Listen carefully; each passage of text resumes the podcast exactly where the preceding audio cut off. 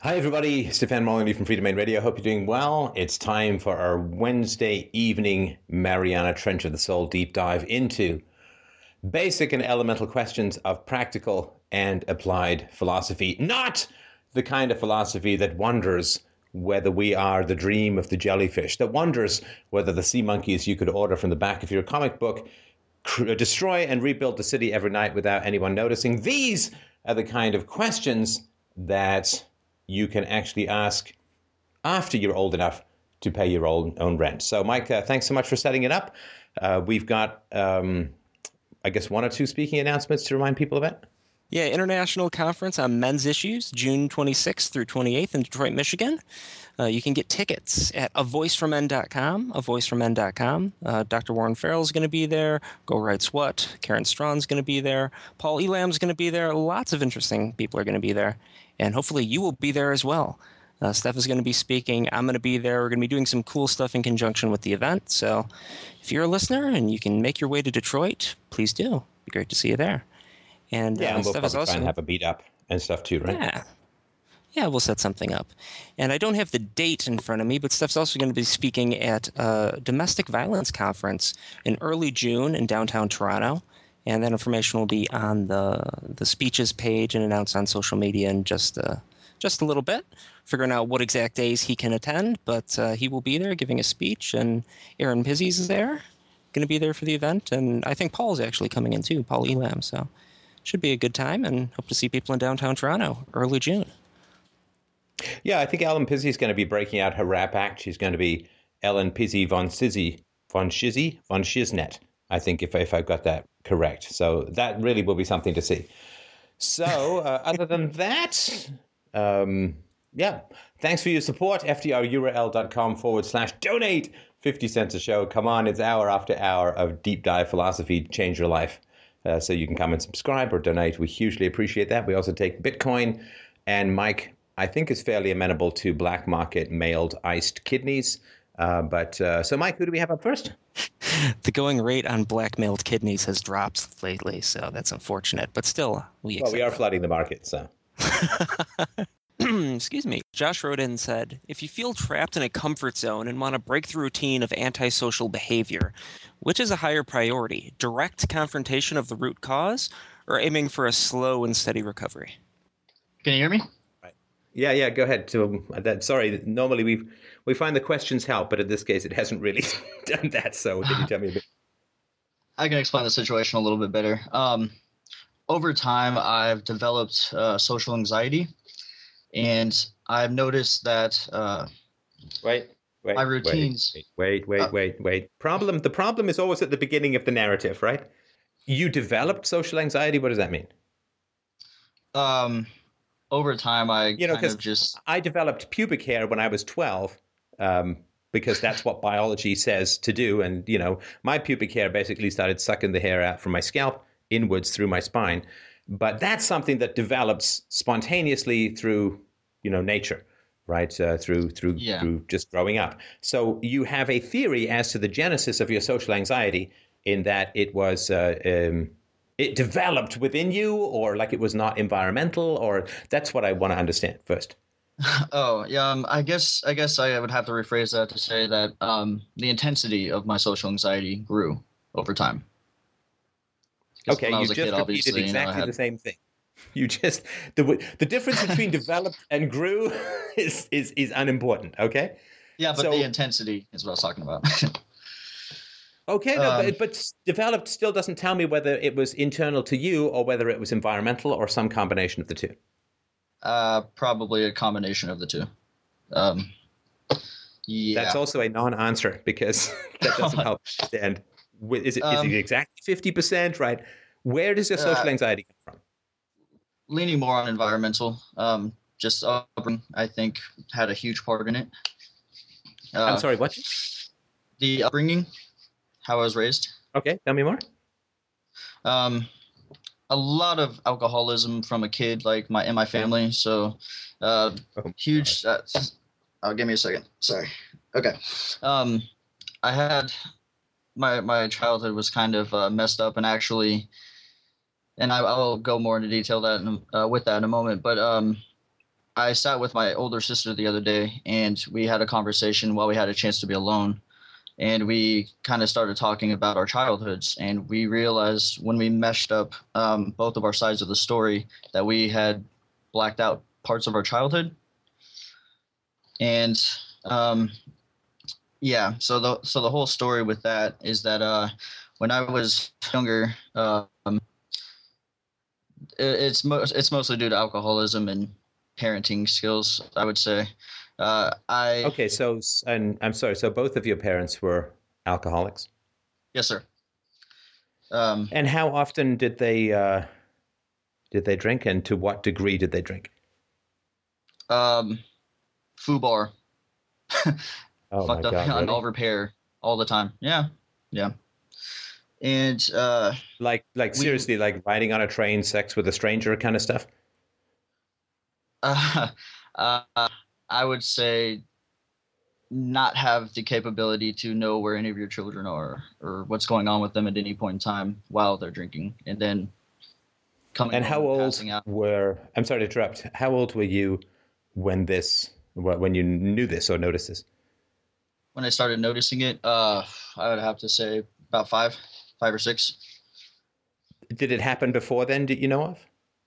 Oh, it must have, because I mean, the situation that the family was in, my father was in the military, and I was actually born in Guam.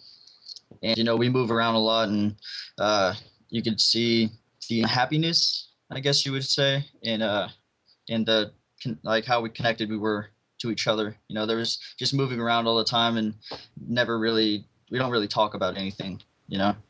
If there's a confrontation, like something as simple as someone left the toilet seat up, and it annoyed someone, instead of it would, they wouldn't talk about it or anything like that. They would just let that wait until something big happened, and then they would bring up a bunch of stuff at one point in time. You know, just avalanche of emotion. And I'm sorry, how often did your parents drink to the FUBAR planet? Once again, I did realize that I blacked out a lot of my childhood, so I would. Just from what I remember we had to go to our babysitter often because they wanted to go drink. And this was on the weekends. You know, we'd stay the night at the babysitter's house or something like that. So, yeah, okay, all the time. So, I'm sorry to interrupt you, but in what possible universe could you ascribe any social anxiety to a genetic cause given this environment? I think that my mother has it, but she doesn't show emotion, so I can never get anything out of her. Oh, so you think that your parents or your mom may have drunk because she had social anxiety? I believe, yeah, it was to alleviate the strain of the anxiety. It could have been, or I have no idea. Well, hang on. So did she drink when she had social engagements? Absolutely. All family events. But you said she drank a lot, right? So did she have that many social engagements? It was a small town. If you were drinking, you'd either have a couple local people come over that were friends of yours, or you'd go to the small town bar in the next town over. So these were people that she knew. Yeah. Oh, yeah. My parents together were enabling each other to basically just be raging alcoholics. Right. Okay. So we don't know for sure if she drank because of social anxiety. She may have drunk for other reasons, right? It's possible. Yeah. I could never get anything out of her. Okay. So, sorry, there's some questions in the chat room about what is FUBAR. It's fucked up beyond all repair or fucked up beyond all recognition. Yeah. I think those two are fairly valid, right? Yeah, either or. Those both work. Yeah, okay. So that's pretty terrifying as a child, right? Absolutely. I mean, seriously, my parents are insane, flaming, deranged, mad, broken, sparking, electrode shooting robots from hell, right? I mean, this is really terrifying stuff. I mean, the people in charge of you are out of control on a regular basis. Absolutely. And I can actually further that point with something that we came to get. We actually remember when we were children. Once again, this was all small towns. So if we wanted to go to a park or something, we'd have to go to the next town over because it was a little bit bigger. Well, one day, me and my siblings, I have an older sister and a younger brother, we decided we wanted to go to the park and we were not going to let up about it. So I guess my mom had been drinking and she was convinced to take us to the park in the next town over, and somebody had seen her kind of swerving when she was going through our town, and by the time we got to the park in the next town over, she was pulled over and arrested for a DUI. And how old were you then? I had to have been, around five years old. Wow. So, I mean, she was so obviously drunk that she was pulled over for weaving. Absolutely, yes. With a goddamn 5-year-old in the car. And your sibling, your sister? 9-year-old sister and 2-year-old brother. Oh, my God. So, it's worse. You lived in danger of death. Yes. As a child. Absolutely. Oh, I have a bigger example than that, actually, of drinking and driving. Basically, it was that same small town that I started realizing the issue. We had moved from the country to that small town, and we were going back to the country to grab the last of our things. And so in the front car was my mother, my sister, our family dog, and my younger brother was in the car seat. And for some reason, I cannot remember why, but my dad said, "I want to talk to you," so I rode with him. Well, we're driving down the road, and we look up, and the SUV that they were driving is flipped over in a ditch. And we go up there, and apparently my mother. Oh, my God. Yeah, so it was flipped over. Apparently some car in the country, you're supposed to yield because the corn's tall, you can't see if anyone's coming, so you're supposed to yield and make sure. Apparently that didn't happen, and basically my brother and his car seat flew out the window, and they couldn't find him right away because he was in the brush, which it was actually the rainy season, so that should have been flooded, so technically he's the luckiest kid in the world because he should have drowned. And well, technically he's not even close to the luckiest kid in the world. You are correct. Well, for survival, that is amazing that he was able to survive that without even being conscious of the situation. And my dad ended up driving my mother to the hospital because he didn't want the ambulance to take her because that would have been a DUI again. Yeah, and I mean, obviously he was very concerned that she might get her fucking license taken away, right? Because that would be really fucking tragic. Mm-hmm. Absolutely. But are you feeling any, just out of curiosity, are you feeling any emotions when you're talking about this stuff? I'm pissed off, honestly. Just remembering back to it, it's just when I actually talked to Mike the first time to make this conversation, I was like, when I typed the message explaining the situation and all this stuff, I actually broke the keyboard. I was so angry. I was pounding on it. It really does make me angry, and I'm not trying to laugh at it. I'm just this nervousness, but. Yeah, it's terrible that this is a huge part of my childhood. It's pretty much the entire time I lived in that town before we moved to a bigger city. This is your childhood. I mean, not wanting to be fucking killed by your drunken, retarded asshole parents is your childhood. Yeah. Yeah, you're right. How the fuck did she not get charged? While being drunk, flipping an SUV and a kid flying out the window into a ditch that should have had water in it? I mean, how the hell did she not get charged again? How the fuck is she allowed to drive? I have no idea. I think my dad lied when they got to the hospital or something and said someone else was driving or something and that she's a... Oh, so he was really great at protecting people, just not his own goddamn children. Yeah, well, my dad's a complete sociopath, so I... don't really expect much from him. Right. Yeah. Right. And yeah, I mean that's just. Well, it's interesting that your father was in the military. You said. Yes. So your father, you know, faced death in the military, and you faced death as his children, right? Although you probably had a much higher chance of dying than he did as a soldier. Oh, yeah. He was in Guam. He taught people how to protect the bombs if someone were to come attack. So he was constantly yelling at people, telling them what to do. And, yeah, he kind of brought that back home with him. And, yeah, he wasn't in any danger when he was there. He was just hanging out on an island. Right. Okay. All right. Yeah. So you have, I mean, you are like a library of horror stories, right? You could say you're like a Stephen King from fucking wall to wall, right? Yeah, I would definitely. So what the hell are you supposed to talk about with people?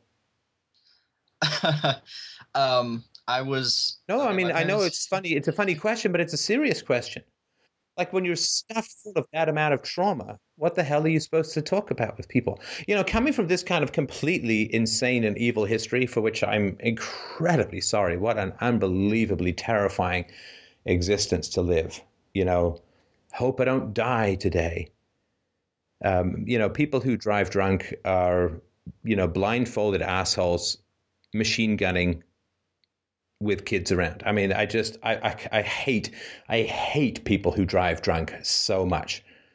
And I'm so sorry. And to me, when you come from these kinds of histories, because I mean, I had different dangers myself. I mean, I just had the danger of a mom who would lose control and beat me to death, right? So, but it wasn't quite as constant. I was able to manage it because my mom was not a substance abuser. So I was afraid of like, you know, getting choked out by a lunatic, but I was not afraid of, we didn't even have a car, right? So, but it's sort of like when you come from a traumatic history, socializing with the general population, it's kind of like you just got abducted by an alien and you have video footage on your phone of genuine aliens. And then you go to a party and you can't tell anyone. Like, what the fuck are you supposed to talk about? I just got abducted by aliens. I've got the footage right here on my phone, and I'm not allowed to talk about it. It's not social anxiety. It's simply being too stuffed full of horror and secrets to be able to make any small talk. Yeah, I can definitely see that. Yeah, I don't, and I started studying. I was actually a very angry kid. My parents got divorced when I was in second grade. I became the man of the house, and yeah, he ran up all her credit card bills when that happened, and she divorced him because he was like cheating on her or something. I don't know. They're just terrible, terrible situation.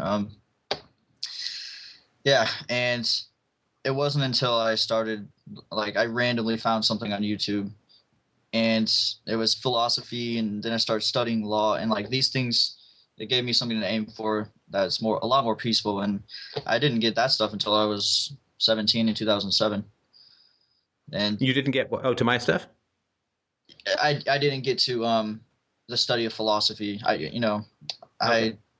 Just violent neighborhood, violent kids going around. You know, that's pretty much. It just went from one shitstorm to another. Every time we moved, and, you know, until we finally ended up in a decent neighborhood, and I could calm down, and I went online and I started looking at philosophy. The reason I did that is because I got in trouble with law. So I started looking at law, then somehow reasoning and logic always tend to mix together. And I ended up with philosophy, and I'm really happy that that happened because I don't know where I'd be if I didn't have an outlet for, you know, anything. And what happened to your mom? You think it's not?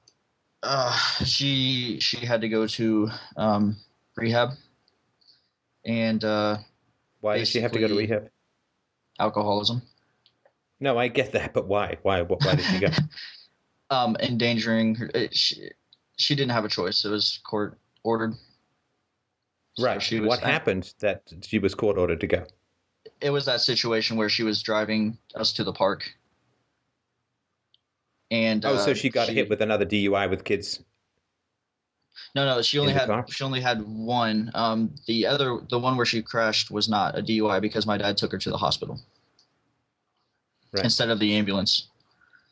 So, yeah, but after park, that happened before the park situation, and then the park situation, I had to go to rehab from that, and we couldn't, and don't quote me on this because we couldn't remember, because I think we blacked this part out, but we suspect that when that happened, when our dad was supposed to be taking care of us, and he was never home at all because he'd go to work and then drink with his buddies, and he'd come and pass out drunk on the couch, pee all over the couch, put a pizza in, forget about it, and everyone would wake up to the fire alarm to burn pizza. And and I think we cannot say yes or no on this, but we think he might have not taken care of us. Because I remember in my childhood not having food. Like, my sister would put two pieces of bread together and throw some sugar in there and hand it to my younger baby brother and convince him that it was a snack when it was just two pieces of bread. Hey, you had some bread. I had to pick the moldy shit off food. Oh, yeah. We would hide food around the house. You hang around friends' houses, like, around dinner time. And, you just cross your fingers that you're going to get an invite, right? Absolutely. And I actually ended up going to the local grocery store and stealing batteries, because this is the time period where Pokemon on Game Boy was cool. So I would sell cheap batteries that I had stolen and give my brother food and give me food for lunch. Yeah, no, for those who the search for food from hungry kids is a pretty all-consuming endeavor when you are calorically challenged because of fucked up parents. So for those who've not had to go through that nomadic food hunting, I remember being at school and going on day trips and not having any food. I would get packets of crackers and condiments, and I would put like ketchup and relish and mustard on crackers, and that would be my food because there was just no fucking food in the house. And it's rough. It's rough. Sometimes I would actually go out on dates, go over to the woman's house just because, or the girl's house, I guess, when I was a teenager, just because they'd have food. And I stole some food from people's houses. I've done that before, too. It's a rough thing to have to go through. And I'm incredibly sorry for all of that. Yeah. It's nothing I could do about it now. It's already happened. And I guess my main struggle, if you think it's not social anxiety disorder, it's just being overwhelmed by terrible situations that I've been in. Or, well, if you spell out the letters at the beginning of social anxiety disorder, what do you get? I'm sad.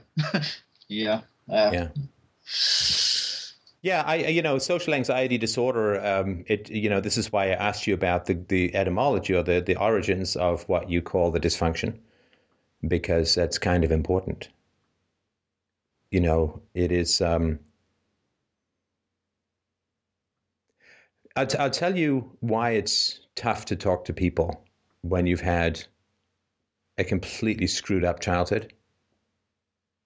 And this I blame society for. This is not the faults of us victims. When you have had a truly tragic childhood, and you had a truly tragic childhood, so did I. When you've had a truly tragic childhood, you will never know how cold-hearted the motherfuckers on this planet are until you open your heart about your sad history in the company of the unempathetic muggles who never had many struggles. Yeah, I realized that after I have very good friends from my childhood that, I go over to their house, and I have like four families within a mile radius of my house where I'm considered the adopted son. And I try to explain to them that, hey, can I talk to you about this? It's about my childhood. I'm getting flashbacks and I'm remembering stuff now that I blacked out for, emotional trauma. And I think, just their response is, the same as everyone else. I'm sorry that happened to you. And then you know, yeah. End of topic. That happened to me too, you know. Yeah, exactly. End of topic. Yeah, you know, I many years ago, but long after I was a teenager, the mom of one of my friends, I met her again. Now, this woman knew what a bitch my mom was and knew how unstable and dysfunctional she was. Knew all of that. And, you know, first question out of her mouth is, how is your poor mother? Seriously. It's like, I don't understand why women get so much sympathy when – and this isn't some sexist remark or anything. A lot of the trauma was from the female parent, you know, and I'm supposed to – Oh, yeah. Well, your mom chose your dad, like, right? Absolutely, yeah. You know, and I'll even, you know, on the times I can actually speak to her, I'll be like, what were you thinking, you know? Why would you create with that, you know? Like, I'm not saying that I don't love life and stuff because I'm happy to be here, but why was that the guy? That was, you know, the father. I despise my dad, by the way. I don't talk to him. I don't answer phone calls. I don't do anything that has to do with him because he is so manipulative. I just try to avoid. Well, yeah, but, you know, you say, why do women get such a break? But you're giving your mom a break, too. Or you've talked a lot more about anger with your dad than with your mom. I have less anger with my mother because in the divorce. Bullshit. Sorry. No. Until women are buying men rings, until women are asking men out, until women are earning a lot of money so that men can stay home with the kids, until men are putting makeup and fishnet stockings and high heels on to attract women, women are responsible for the creation of families because men ask women out, men make the proposals, and women say yes or fucking no. That's their entire job. Yes or no. Put some false eyelashes on, push your tits up, and say yes or no. That's the fucking job. Yes or no. And that's the foundation of just about everything that goes on in the world is the woman saying yes or no. Hell yeah, or ooh, here's some mace, right? I can definitely understand. That's all it is. You know, and women, you know, every time I talk about women's responsibility for who they fuck and who they have children with, women are all like, it takes two to tango. Yeah. When I was shopping for an engagement ring, there weren't a lot of women in there. It was all men buying shit with which to buy women. Here's a down payment on your pussy. It was dug out of the center of the earth and it passed through the fucking intestines of some African slave and was sold to a massive, massive multinational corporation who funds child soldiers. Here. A diamond for your pussy forever. God. And then women are like, well, you know, it takes two to tango. Well, it doesn't take two to buy an engagement ring. It doesn't take – who goes on whose knee? The man goes on his knees begging the woman. And the woman gets to say, yeah or no. Yes or no. That's the whole job. Yes or no. That's it. And if you say yes to an asshole, you are an asshole. I don't even know how to put it any clearer than that. I'm not saying that that it's completely forgiven or anything like that. I'm not even saying I'm anywhere near that. Who the fuck wants a wedding, for Christ's sake? I mean, which man says, you know, I could have a sports car or I could have a cake the size of the Eiffel Tower and a woman who looks like some cloud shat on her head. Jesus! Who wants a wedding? The wedding industry is like larger than the arms race. It is a kind of arms race. I mean, women are like that. I got a man so much by the balls, I can squeeze them and fucking crystalware comes out of it. And napkins that look like Fucking Howard Hughes has doodled on them with a stencil for 4,000 years and something called a centerpiece, which I still can't figure out what the fuck it is. Okay, I gotcha. No, who wants that shit? It wasn't even... Hey, can we find a really shitty band? Is that possible?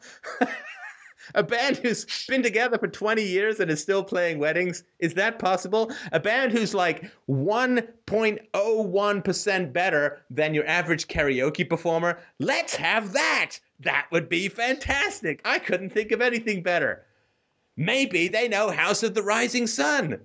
Wouldn't that be cool?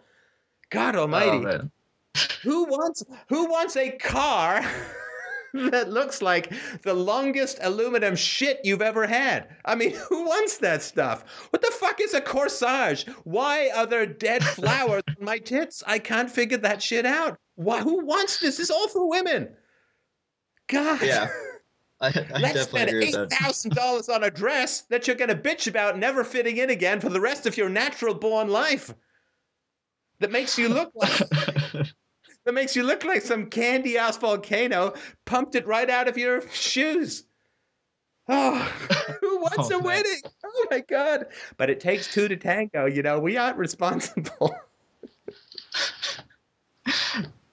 Give me a second. You see, men buy us rings, men buy us weddings, men buy us stuff, men buy us houses. Have you ever seen the average bachelor's place? It's like a cardboard box with a $6,000 stereo inside. That's what men want. Do you know there's this thing called trim that goes around like the edges of houses? Apparently, it's really fucking important. I mean, it's really important. It has to have the right number of bevels, for Christ's sake. That's called trim. If you don't know what it is, consider yourself lucky. I don't. So there we go. You don't know what it is. No idea. Excellent. Do you know you can get marble in your house? I've seen this in people's houses. You can get marble in your house. You will never, ever, ever, ever know whether that fucking surface is clean, because it's all mottled and shit, and it's all like you can wipe it, and it's like you don't know whether you're wiping up the marble or some ant shit that's on your counter. Like, you couldn't think of a more ridiculous thing to put on your counter. I'll never know if this is clean. It's literally like ordering tighty-whities with shit stains already in them. I don't know if these things are clean or not. Hey, can I get some T-shirts that already smell like BO and can never, ever be clean? Fantastic. Can I get a car that smells like ass? Wonderful. Can I get counters? I'll never, ever know if they're clean. Oh, that's the one thing. On the other hand, though, do you know what you need to get? Let me tell you what you need to get. You need to get glasses. You need to get glasses that if there is one tiny hair from a fly's tongue within 4,000 light years of them, a woman will know. And then you need to get some shit that goes in your dishwasher that will melt your fucking hand off if you touch it, because that stuff has got to be so clean you can use it to create an industrial strength laser with which to separate your two eyebrows. Anyway, I could go on and on. I believe you. Besides that, this is this idea that somehow, you know, men and women are equal in the courting game and it takes two to tango. It's like, maybe if 99.9% of the world's resources weren't wrapped around the vanity of women for useless shit that destroys the planet, maybe then we can consider it equal. Maybe if over 80% of the money spent in a household wasn't spent by women and the other 20% is men with a list made by women. Maybe if 98.9% of every mall, except for one corner where you can take a shit as a man under a tree somewhere, wasn't dedicated to the beautification and vanity of women, maybe then we could say, hey, you know, stuff's kind of equal in the dating game. But anyway. Okay. Long one. Yeah, you're right. That should not be forgiven easily. It wasn't even easily, though. It was, she hasn't touched a drink since, and she refuses to drive. She rides it. Go on. Can I just one more? I just one more. That's it. Okay. I will allow it. No, I'm kidding. Okay. Have you ever been to the paint section in a hardware store? Yes. First of all, can't they have any straight names for paint? It's always like, ask this chap's gay flower. You know, it's like, can't they have, you know, like man's squid beer shit on a stick? You know, why can't they have just some, you know, chest hair neon or something like that? It's like the gayest names. Like, I know they're designers and all that. It's the gayest conceivable names. Paint, I'm fine, paint, whatever, right? But, oh my God, it's like the shades that they have. I remember when I was living with the woman once, she's literally holding up these paint chits, right? And it's like, which color do you like? And I seriously, like, you could have given me $1 million to tell them apart. You know, well, this one is chartreuse baby's alphabet wing, and this one is like butterfly ass cantaloupe or whatever it is, right? And it's like, I can't possibly tell which ones these are apart. It's like, I'm holding them up to the wall. Holding them up to the wall. Which color do you like? It's like, all of these colors make me want to go and have sex with Freddie Mercury. I can't tell you which one I like, because if I like any of these colors, I'm not living with a woman. If I can tell these women apart, I'm banging guys. Anyway. Okay. Yeah, I kind of lost what I was thinking. Sorry. No, we were talking about how you weren't angry at your mom. It's apparently not. I'm more angry at paint shits than I am at your mom, but go ahead. Yeah, it's not necessarily that it's a lack of anger. It's more. I've seen more effort to be a better parent from her than I've seen from my dad. So there's still anger. It's just not the fiery hatred that I have towards my father.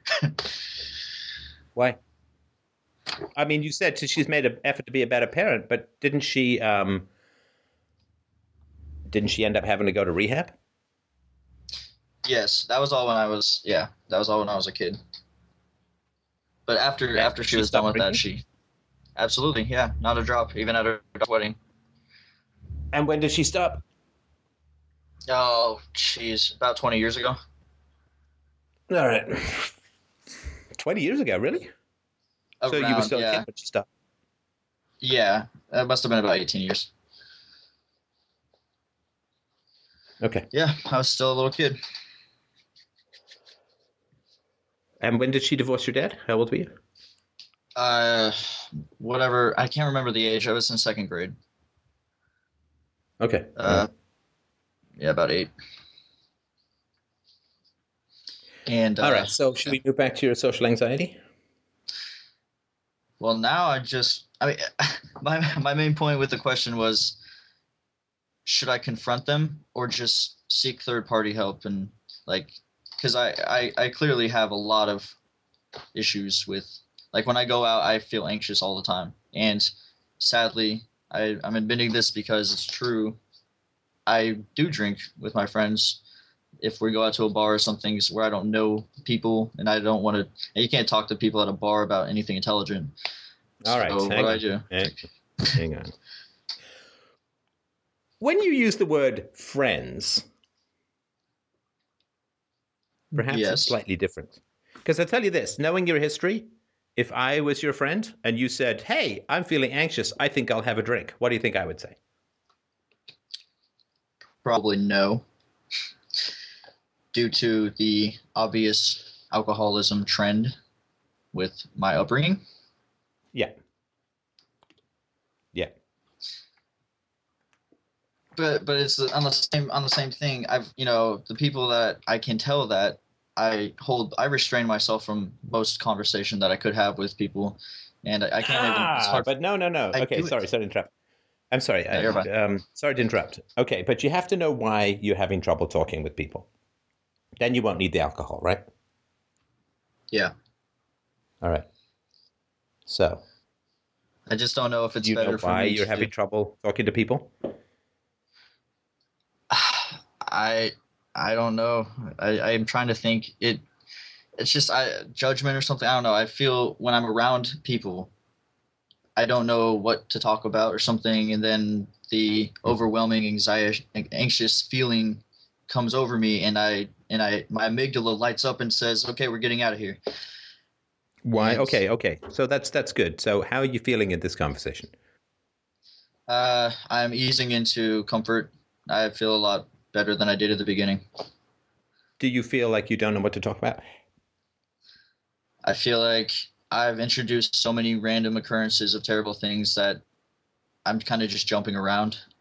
But do you feel like you don't have something to say? Like, do you feel like you have to struggle for something to say? I don't mean is everything you're saying coherent? God knows I don't achieve that.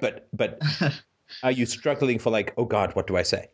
In other words, are you outside of yourself, watching yourself, having the conversation and interfering with your communication? Yes. Yeah. I'm trying to stay on topic, but it's like too many topics for the short amount of time that I can actually speak. So. No, but too many topics is not social anxiety, right? That's maybe you can't get everything in that you want to say, but you're not struggling for what, like, to say something or anything, right?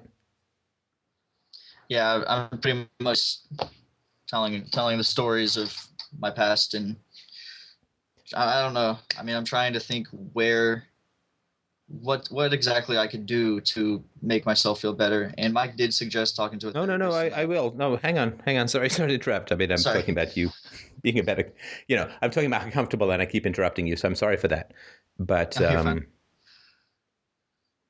but I think that there's a reason. What happens if you talk about, this stuff's on your mind a lot, right? I mean, you're young. Yes. It was a hell of a horrifying history. You've got a boatload of processing to do, and not like a dinghy, like a fucking super tanker of processing to do. So this stuff is on your mind a lot, right? All the time, yes. And is this something you can talk about with your friends? I have talked about it with my best friend. We can talk about this stuff, and there's no judgment there. And there's empathy and all that? Yeah, absolutely, yes. Yeah, between me and... Okay, but what about the friends you're drinking with? No. Not at all. I'll try to explain anxiety, and I'll just try to explain a bunch of stuff, like... They found out I was an atheist, so every once in a while they'll call me heathen. And, Yeah, which is the bullshit way of dealing with somebody's beliefs, right? Absolutely. And, it's snarky. Yeah, it's definitely more difficult to speak to most of the people that I know. And, it is. It's like, now that I'm thinking about it. Right? Yeah. And now that I'm thinking about it, why do I call these people friends? Well, this is my question, right? I don't have an honest answer for that. I cannot think to myself why I surround myself with these people. Because, I don't know. I would give you the answer right away. But, because you don't even know if it's your social anxiety, right? Exactly. We think of ourselves like – and we have this brain, right, that sits inside our head, right? Right? What's it? The great line in True Detective, we sit in a little box pretending to be a person. But we have this brain that sits inside our head that doesn't have, physical connection with anybody else. And because of that physical reality, we think of ourselves as individual. And we think of everything that's in our head as us, as ours, right? I mean, it's not like if somebody else drinks, it's not my liver that gets fucked up, right? If somebody else smokes, some other house, it's not my lungs that get screwed up. So we have this physical integrity that makes us feel like we're sort of separate from other people, right? Yeah. And nothing could be more dangerous and delusional than this idea that we are somehow within ourselves, within our heads, we have this kind of integrity and independence from others. That is not how the mind of a tribal creature, and we are tribal creatures. That's not how the mind of a tribal creature works. We are impressed upon, whether we like it or not, by everyone who spends time with us. Everyone who spends time with us infects us, for better or for worse, right? It can be an inoculation or it can be a disease, right? Yeah.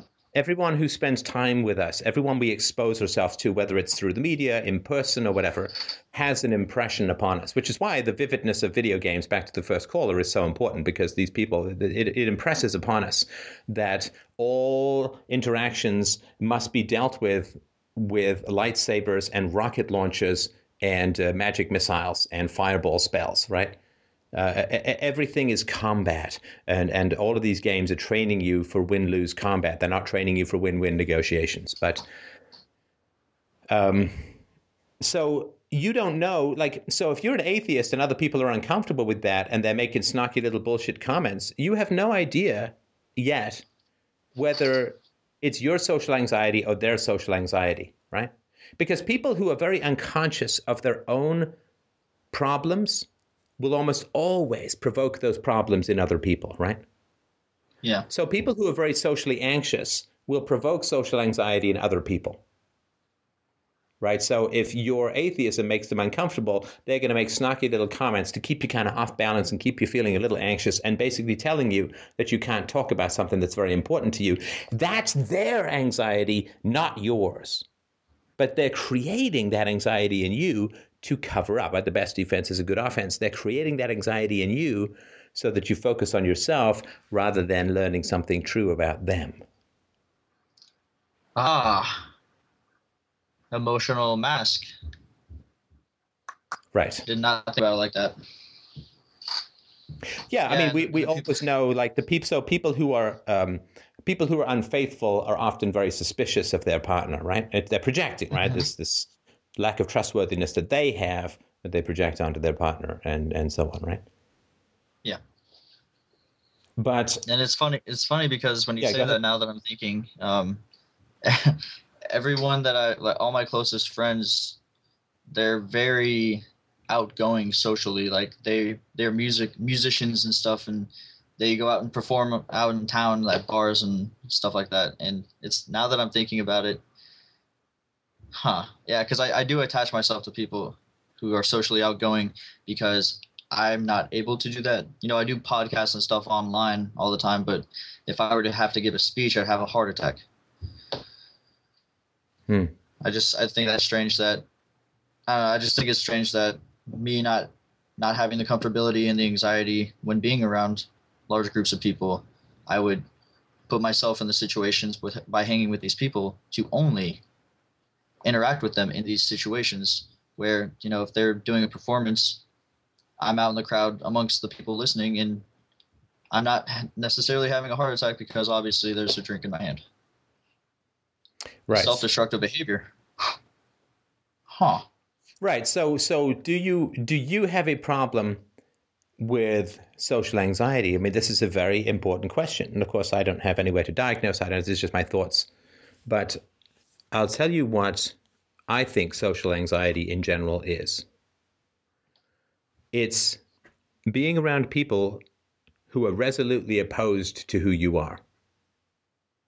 They are resolutely opposed to anything honest and true that you can say to them. If I put you in a situation and I said, Josh, you have to lie for 2 hours or I'm going to beat you up. Let's pretend I could, right? So you have to go into this social situation and everything that you say has to be a lie or I'm going to beat you up, or everything you say has to be a lie. And if you pull that off for 2 or 3 hours, I will give you $1 million, right? What would that be like? Well, I mean, I think obviously not being in the situation, it would be better to hear that there's a reward for being dishonest rather than a threat of violence for not being dishonest. Right. But how would that be for you to be in that situation where you had to lie? Everything that you said had to be a lie. I can't. I don't do that. Like I just don't. I try my best to. No. Give me the theory. We'll get to the practice in a sec. But what would that be like for you if you had to lie for 2 or 3 hours straight? What would that be like for me? Pretty unbearable.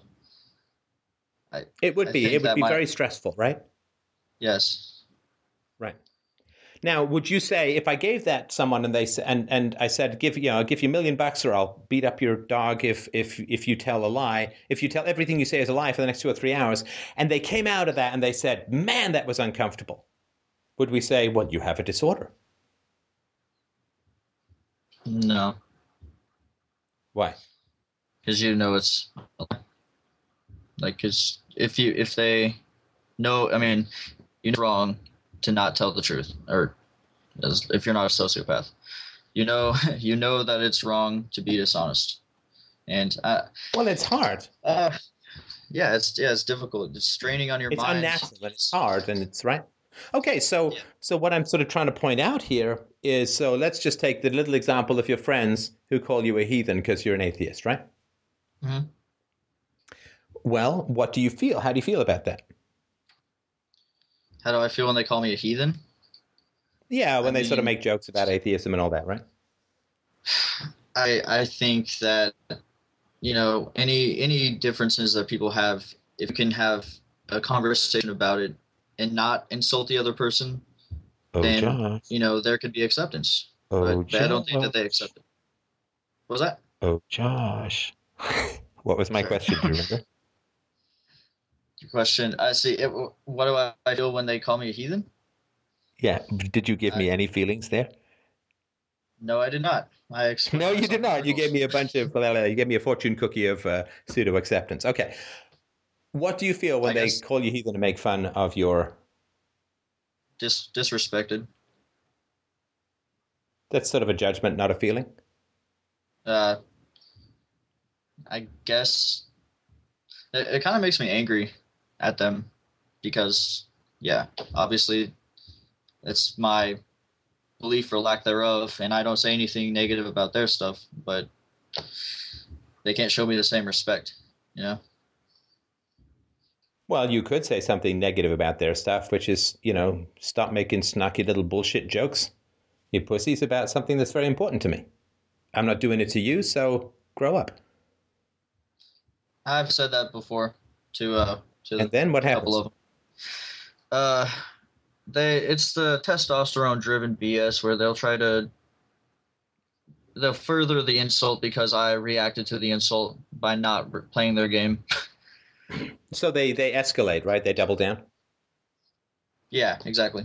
Oh, who's Mr. Sensitive? We can't make a little joke, blah, blah, blah, right? Exactly. All right. It's pretty annoying. Okay. Yeah. All right. So you can't be honest about your experience just at this one particular incident, and I'm sure there's lots of them, right? All the time, yeah. Okay. So if you are in a situation where you can't be honest, then it's anxiety provoking, right? Yeah, I'm definitely starting to see. Right, so if I'm trying to break out, I come from a Jewish background, I'm trying to break out of Nazi Germany, and I've got to lie to the border guard to get across. Right, is someone going to say, wow, that Steph guy who's trying to get out of Germany, who's lying to the border guard, he's really got social anxiety. He's got some internal dysfunction, because he's really tense and scared, it seems, trying to get out of Nazi Germany. We should medicate him, right? Oh, yeah. I've had to do the medication thing when I was a kid. But that's what, there's no context, right?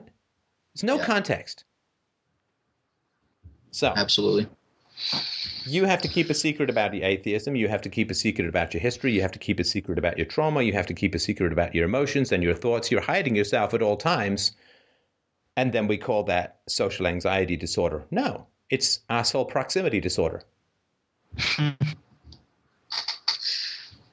Well put. Right? Yeah. I thought I had a problem. It turns out I was just surrounded by assholes. And once I got rid of the assholes, hey, look, my problem is all solved, right? Definitely, yeah. I didn't actually think of it like that before. So you need to have people in your life that you can be honest with, and There are two kinds of people in the world, those who are traumatized and those who reject those who are traumatized, right? And the second consider themselves very good people. Yeah. I definitely know that. So I think that's really important. You just got to, if you want to get rid of what you call this disorder, I mean, then you have to surround yourself with safe people. You know, if I keep hungry lions in my bedroom, it's hard for me to say that I have some mysterious insomnia disorder, right?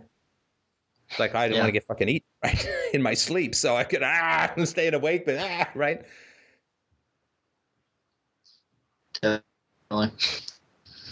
And it is, look, it's horrifying to me, the degree to which supposedly healthy people from supposedly decent backgrounds have zero fucking empathy for the victims of child abuse. It is the great, horrifying disorder of the world. And let me tell you something. Josh. Mm-hmm. The indifference of the supposedly healthy people to the victims of child abuse, their discomfort when somebody says, I had a bad childhood. Do you know that is fundamentally what allows abusers to hurt their children?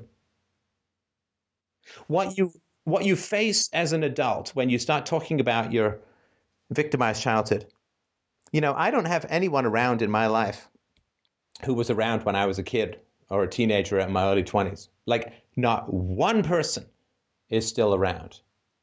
Because when I started in my teens and early 20s in particular, really working on self-knowledge, and then in real particular when I got into therapy, well, I needed to talk about stuff with friends, right? This was important stuff I was going through. And they were actually witnesses to my history. They knew what it was like for me to some degree or another, to whatever degree.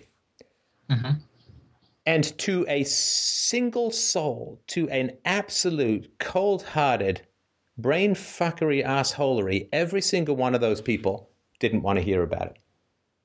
Not one single person had any even remote level of comfort listening to me talk about the stuff that I was dealing with or had dealt with for many years, right? The violence, the fear, the hunger, the poverty, the, you know, all of the stuff that occurred, the little slice of the German war zone that took residence at Don Mills and Lawrence.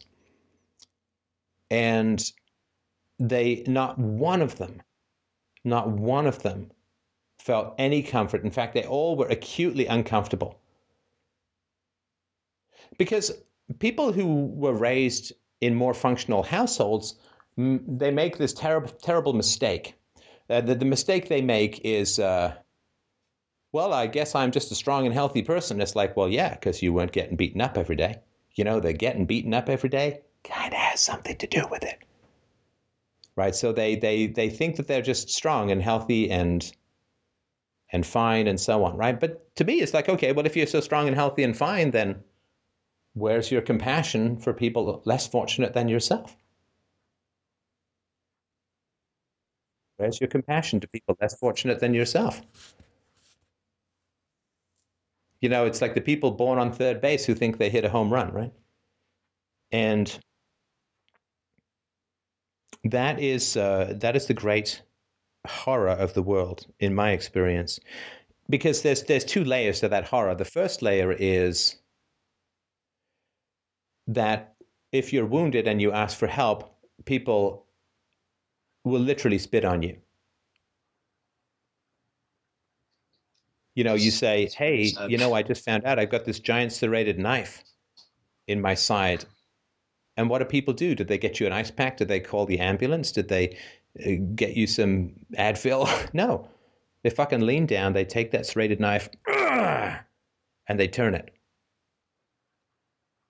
Right? Because you say, I was isolated and I was rejected by my parents. Say, hey, don't talk to me about that stuff. Let me isolate and reject you some fucking more. Because I know that is the worst thing that happened to you as a child. Let me help your parents in their historical, rusty, twisted knife scenario by putting just another fucking turn in it, right? I felt alienated. Yeah. I felt isolated. I felt abused. Hey, don't tell me that shit. That interferes with my vanity. of accidental good family. Right? So it literally is, people see that you've broken your leg and they fucking lean their knees into the fragments rather than help you. And that's what the abusers rely on. It is the general rejection of the rejected in society that the abusers rely on, that they can count as certain as fucking gravity in pursuing their unholy treatment of their children. They know that people are going to veer away from child abuse. Mm-hmm. And that's how they can get away with it. And that's so how could my mother get away with it? How could my mother get away with it? How could my mother get away with it? I found out in my 20s and 30s when I began to talk about this stuff with my friends, and they were like, whoa, hey, you know, right? Like you can get them to talk about it a little bit, but it's like holding a ferret underwater, right? It's down there for 30 seconds, but it's clawing and biting the whole time, right? And as soon as you let it go, off it goes, right? Yeah. And then I realized, well, this is how my mom can get away with it, because nobody wants to look at child abuse. Nobody wants to look at child abuse. Yeah, they're pretty much just staying in their own comfort zone of not wanting to hear about your negative things so they can continue their little happy thing they got going for them rather than deal with actual issues. Yeah, and because so many kids are being hurt and abused, they'd actually have to fucking do something rather than watch the game and eat some fucking beer nuts, right? So, yeah, I mean, everybody wants to be let's go watch Superman, he's a hero. It's like, well, you could be a hero. You can go and help some victims of child abuse. No! Not enough CGI. Sorry. I don't have the abs for that kind of heroism. You don't need any abs. You just need, you know what I mean, right? Yeah. And so that is how they get away with it. This is how the abusers get away with it. I mean, this is the last thing I'll say about this, but this is literally what it is like. It's like I go in with a balaclava and a gun. I go into a bank and I'm going to rob the bank, right? Well, why don't people do that? Well, because alarms go off and the cops come and you get charged and all that kind of stuff, right? There are video cameras, like there's huge amounts of social energy, economic energy poured into don't steal from the bank, right? At least from the outside. Yeah. So with regards to child abuse, this is literally what it's like. There are no cameras in the bank. You don't have to wear a mask. You don't have to have a gun. Everybody looks away and covers their eyes when you walk through. The teller hands you the money before you even get there. And then the bank manager offers to drive you anywhere you want to go. And then people say, you know, it's weird how many banks get stolen from. And society says, you know, it's weird how many children get abused. Well, guess what, fuckers? It's because of you people that we got abused. It's because you won't listen to what happened. It's because it's uncomfortable for you if we talk about what happened to us as children. You're the reason it happened. Look in the mirror. They're the effect of your indifference. The abusers are the effect of your avoidance. They are the shadow caused by your averted head. They do it because they can get away with it. And they can get away with it because you don't want to fucking hear about it. It's tragic. Yeah. Yeah, definitely. That bank, the bank scenario you just put that through is... That's exactly how, I mean, and I got hit by my dad, you know, so I can definitely, I remember the belt, everything like that. And, you know, I tried to talk to a teacher about it, but there were no marks. So, okay, now I'm making up stories. Okay, cool. Well, maybe he just has a really active imagination or something. I don't know. And then I ended up on Ritalin. Yeah.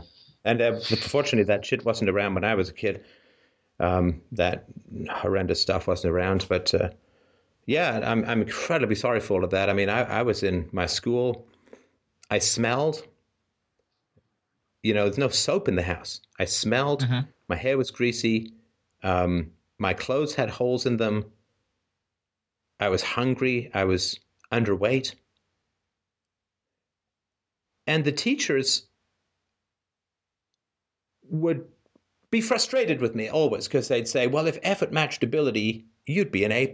You have such ability. It's very strange that you don't exercise your ability more. You know, and it's like there are a bunch of swimmers, and I'm the one who's got an anvil tied to his fucking nutsack in the water, mm-hmm. and I'm just trying to have my balls not get ripped off. And people are saying, you know, he just doesn't apply himself to winning the swimming race. I don't know. Maybe he's just lazy, or maybe he's just inattentive, or maybe he's entitled, or he just doesn't seem to put the effort in. And it's like, fuck you. Fuck you all and the horse you rode in on. This world has to burn the way it is. It just must. It just must. There is almost nothing that should be left standing when the world changes.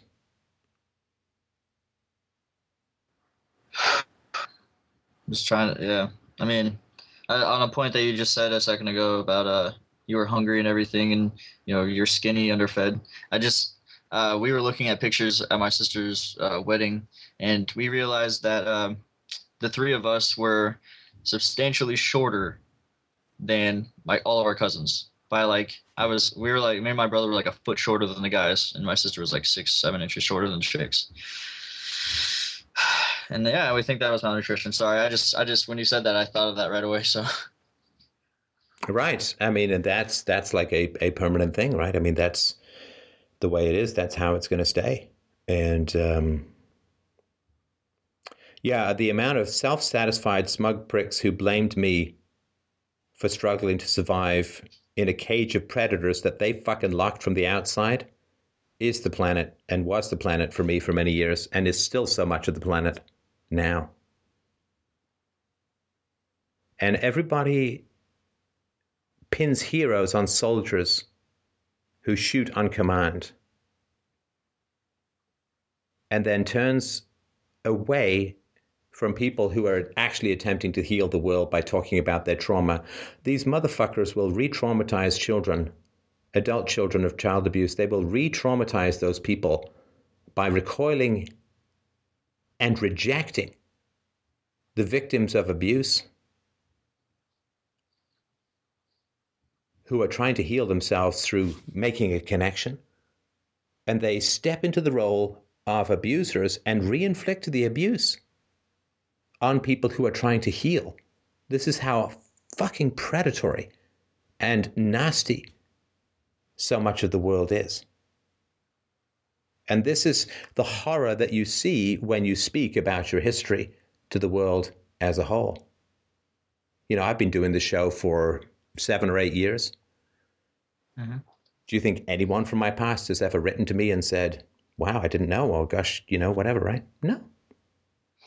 Yeah. I might as well like be talking to myself with no mic attached to anything, right? There is this constant need that when somebody shows vulnerability, you fuck them up as much as possible. This is just the way that human nature has evolved as it is now. And look, I get, you know, oh, well, these people had difficulties in their heads. It's like, yeah, but there's the values, right? There's the values that people say. Sympathy for the victim. You know, the woman who's a victim of rape, right? Well, she can't have done anything to have brought it on herself. No slut shaming. Fine. That's a great idea. But the idea that somebody would say, a woman would say, or a man would say, I was raped. And people would say, ooh, that makes you shoddy. That makes you dirty. That means that you are damaged goods. Do you know how horrifying that would be? And what a recoil in society that would be? For a woman who was raped to then recoil from her as if she were damaged goods and that you just didn't want to hear about it because it soiled the interaction, that she was dirty and she was stained by being victimized. But this is what the victims of child abuse live with every day. the recoiling from society, the, I don't want to talk about that. That's uncomfortable. Oh, I don't like that. This is not right. This is bad. Well, that's guilt, because everyone knows a child who was abused. Almost everyone knows a child who was abused. And these fuckers did nothing about it. And then they get uncomfortable because it's their bad conscience that is being pricked. Well, fuck you and your conscience. I'm here, I'm a prick, and I'm going to do it. Sorry if it makes you feel bad. It's either you or me, fuckers.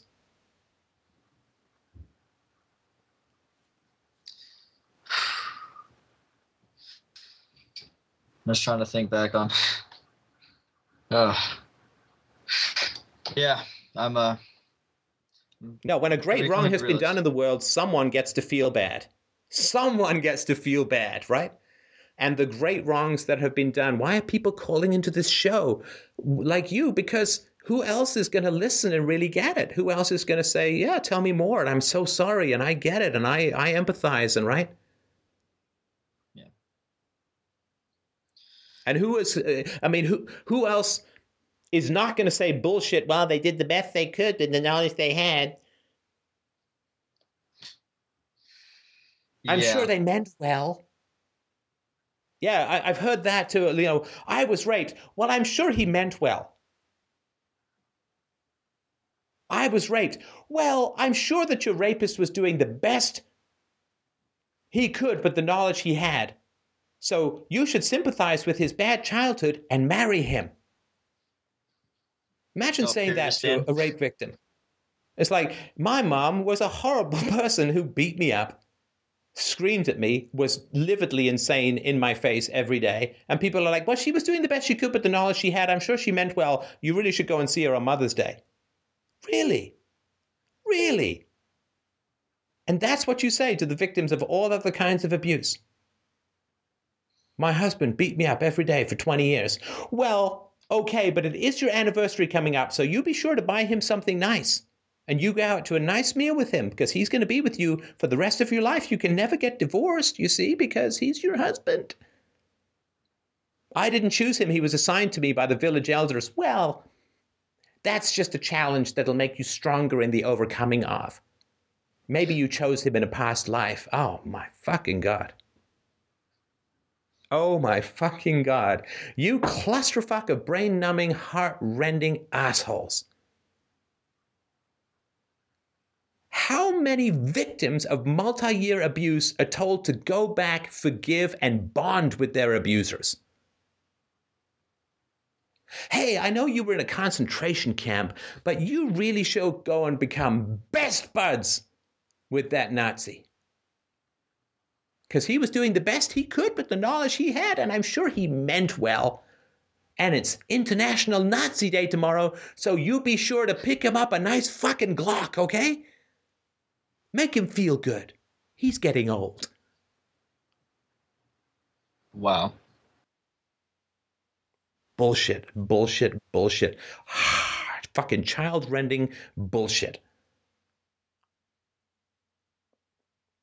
Everyone who chooses a relationship gets to be victimized. We who never chose our parents in any way, shape, or form, we must continually be victimized by saying, you got to go back for more. Always, no matter what. No matter if they don't change, no matter if they escalate, no matter if they continue to verbally abuse you, no matter if they continue to threaten you, you've got to go back because I did nothing. The whole time you were victimized and I don't want to feel bad, so you go back.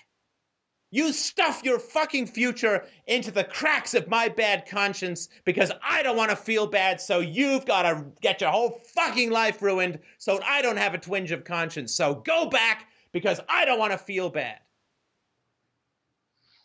I didn't save you from the rape, so you go marry your fucking rapist and I'll call it love.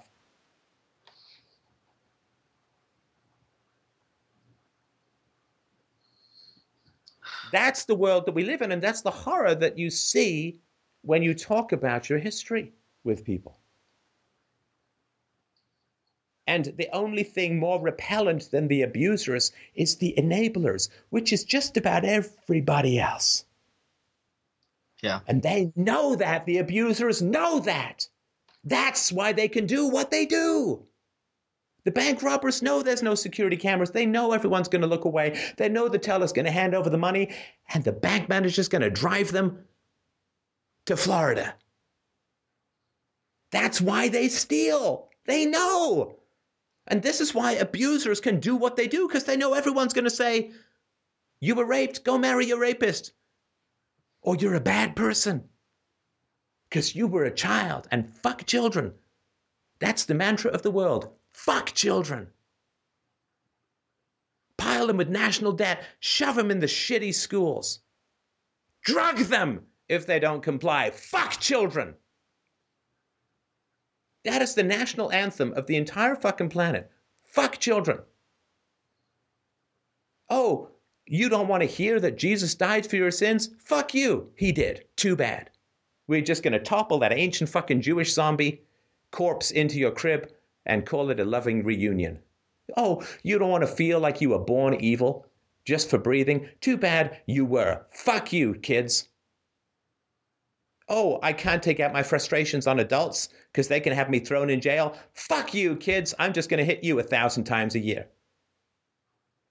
Oh, we don't want to confront unions. We don't want to confront entitled people. We don't want to face up to the fact in America that the social and economic system is so completely fucked up that 1 in 5 families has 0 people working. 0 people working. We don't want to confront our fucked up system. We don't want to deal with the fact that voting is just bribery. So fuck you, kids. We're selling you off. You get born $1.4 million in debt. Too fucking bad. Fuck you. How much of society could even remotely function if the central mantra of the planet was not fuck the kids at every opportunity, from all angles, and in every conceivable way? Oh, we don't want to take on the teachers' unions. We don't want to take on property taxes. We don't want to take on shitty schools. Fuck you, kids. You got to go, and we'll call it the illusion of an education. We don't want to deal with the fact that there's school bullying. So fuck you, kids. We're going to force every goddamn asshole kid into the same cage at all times. And we're going to have really fucked up families. And we're going to pay kids to pay moms to serially have kids with unworthy sperm donors. You get to grow up without dads in shitty neighborhoods with shitty, unmotivated teachers in schools designed and run by prisons. By prison, people who design and run prisons with metal detectors so that you don't get stabbed. And we're going to drug half the kids with drugs that the FDA puts a black box warning on to say this makes people fucking homicidal. We're going to cage all these kids up together, pump them full of drugs that make them murderous. And then do you know what we're going to do? We're going to say to kids, you should have an anti-bullying campaign.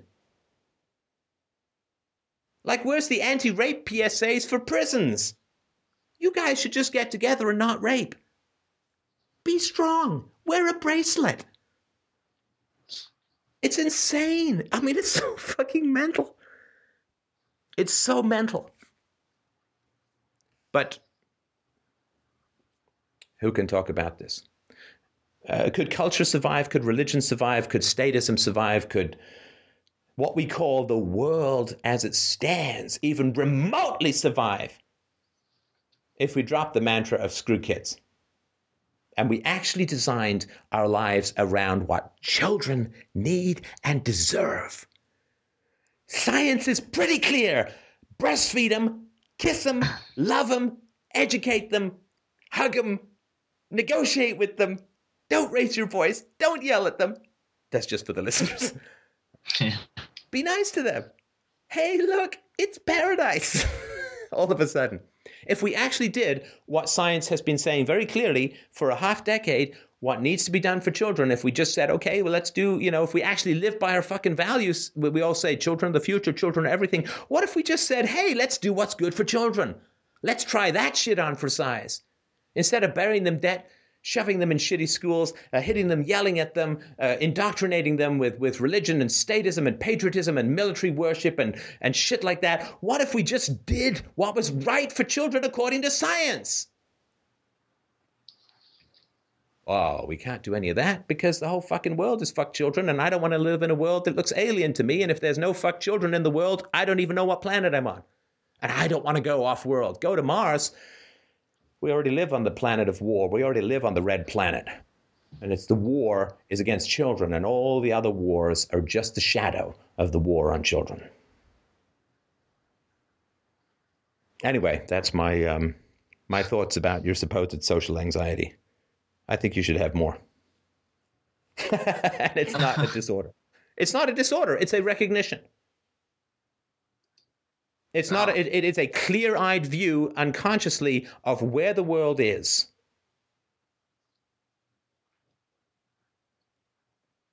See, I've never thought of it like that. Now, you are ringed by weapons, economic weapons, educational weapons, propaganda weapons. You are ringed by weapons. Fucking 9,000 lasers on your body, and people say, well, he seems to have an anxiety disorder. Hey, I tell you what, put the fucking guns down, stop selling the children off to foreign banksters and stuffing them in sociopathic-run schools.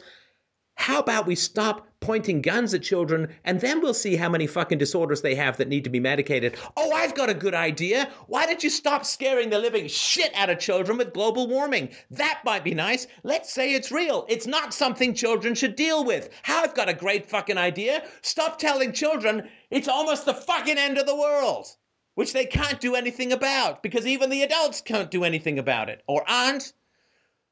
There's psychiatrists who are saying that they've never seen anxiety disorders this high in children. And one of the major causes of anxiety disorders in children is global warming terror porn. Stop telling children it's the end of the fucking world, that they're going to burst into flames and die, and all the butterflies are going to fall at their feet in flames. But fuck kids.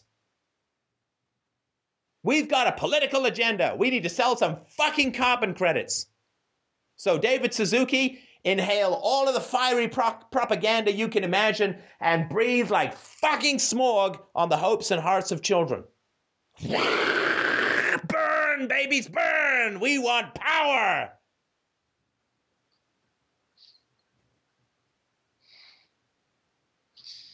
So yeah, social anxiety disorder, I can see that.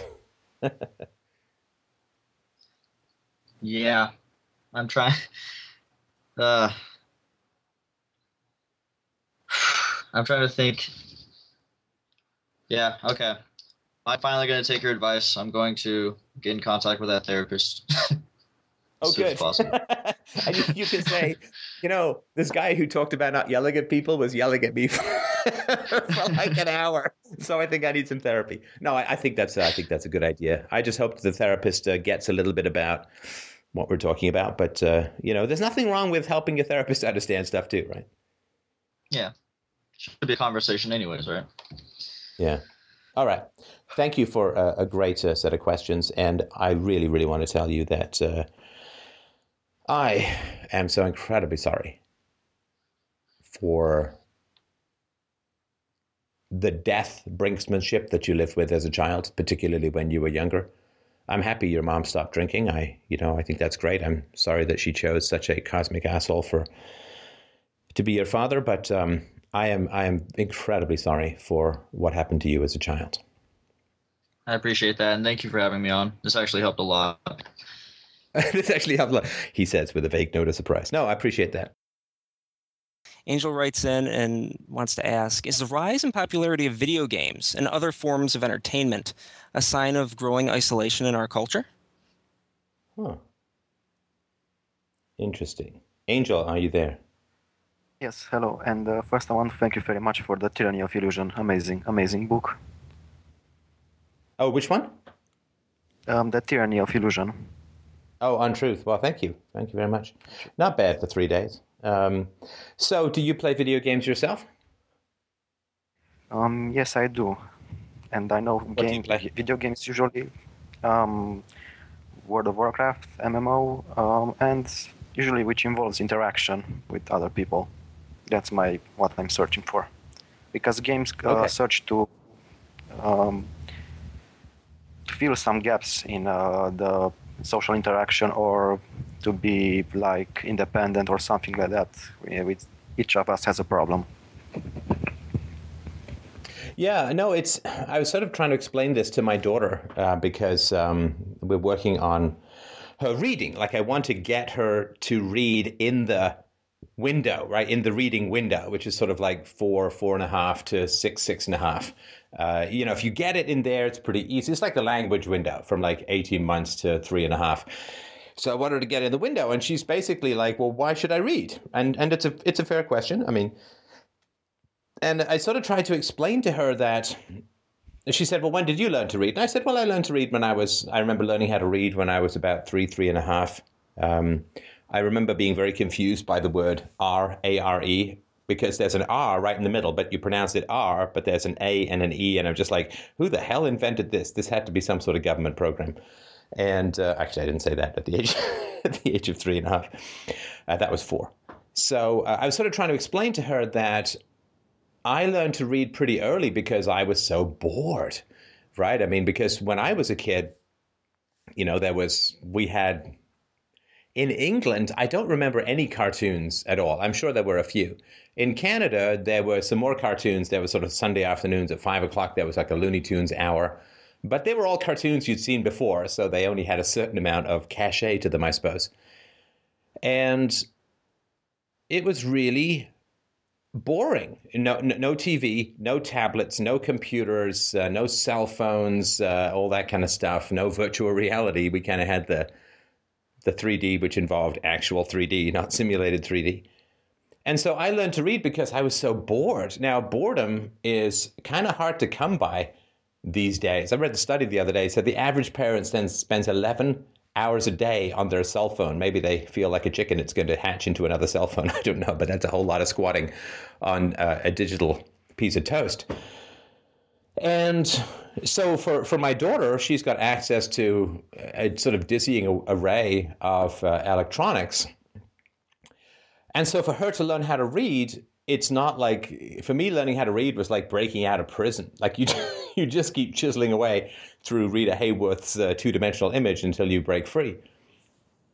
And the amount of digital entertainment that is available, right. I remember when I first, I have Netflix, and I remember when I first ordered it, I'm like, I was watching some Netflix on a computer attached to a TV. I got kind of tired. I went upstairs and I watched a little bit more on an iPod Touch. And it's just like weird, you know, because it used to be so much work to load up. I used to have a Creative Zen Vision M, which I used to load up with movies. And I mean, it just took forever to convert things like crazy. And it just took forever, load them up. So the amount of digital entertainment that is available is just astonishing. And we really haven't even touched that much on video games, which are specifically designed, at least the best ones, to be like crack pellets, you know, like, here's another little reward. Ooh, just over the hill, there's that next reward. Ooh, there's another reward. And if, when you have the social aspect, like you're part of a guild or a group or a clan, I'm sorry? The infamous achievements. Yeah, I mean, especially when you socialize it and so on. Now, when I was in my teens, early to mid-teens, I played Dungeons and Dragons, which I found to be just a fantastic game. And what a great amalgam of gambling and storytelling and imagination and socializing and all that. Now, it is true that a lot of entertainments are anti-philosophical. Not all, and not at all times, right? It's sort of like candy is anti-health. I mean, unless you just have one once in a while, a piece of candy once in a while. And I found that, I mean, I sort of think back on my teenage years, and it's a little bit heartbreaking, the degree to which my friends and I spent thousands of hours playing Dungeons and Dragons and not talking about important issues that matter to our lives. And again, I'm not saying, you know, I watch movies, I watch TV. I used to play video games, and the only video games I play now is when I'm on the bike machine. I'll play like tower defense games or something that just distracts me from how unbelievably boring being on a bike machine really is. But there is it's a way of structuring your interactions with people or even interactions with yourself that preclude exploration of ideas with other people. But ideas have become so volatile with people. I mean, just try bringing up something like abortion or death penalty or, you know, that sort of left versus right paradigm. It's really brutal. And so as our thoughts have, as our perspectives and ideologies have multiplied, like we're not just one tribe who all believes the same thing anymore, as our perspectives and ideologies have multiplied and our philosophy, or what's left of it, has diminished, we have these unbridgeable gaps between us. And one of the ways that we fill those gaps in and pretend that they're not there is through entertainment. So I think that it certainly can be addictive, and it can be difficult, and it can be dangerous. But part of me also says that anything which competes with one-on-one interaction is not a bad thing, because it means that one-on-one interaction has to improve to compete with it, if that makes any sense. So, I mean, I recognize that in talking particularly to younger people, I'm competing with all the known digital brain sex massage electrons in the known and unknown universe. And I need to compete with that. So it causes me to up my game, to know that I'm competing with all of that stuff. So, I think video games are fun. I think that they can displace other people, and they certainly can make you feel like you're achieving something when you're not. You something know, like go ahead. Something like an attempt to self-medicate, like with drugs. Yeah, but it's kind of like in religion, right? So in religion, you're given these goals, right? Say these Hail Marys, achieve this particular state of grace, or achieve this particular inner state, based on meditation or based on prayer. And so you're in someone else's structure, and you're attempting to achieve things, to pick up pieces of kibble and bread in the woods of somebody else's construction.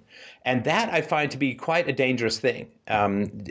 Video games are essentially, I mean, you can build stuff, and I'm talking about the majority of people, are not the level designers and so on, but even then, they're usually working within a structure like the Unreal 3 engine or something, or the Crytek engine, anyway.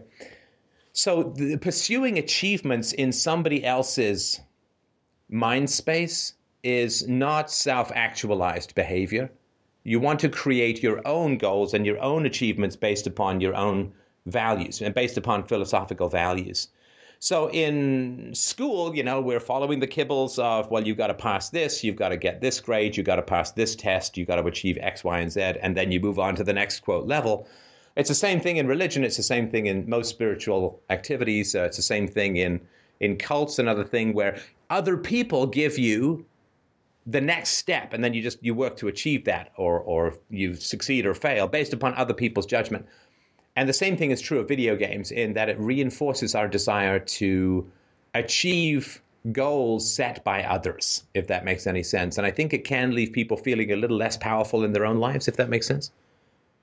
Yes, I understand you perfectly. What do you think? I think...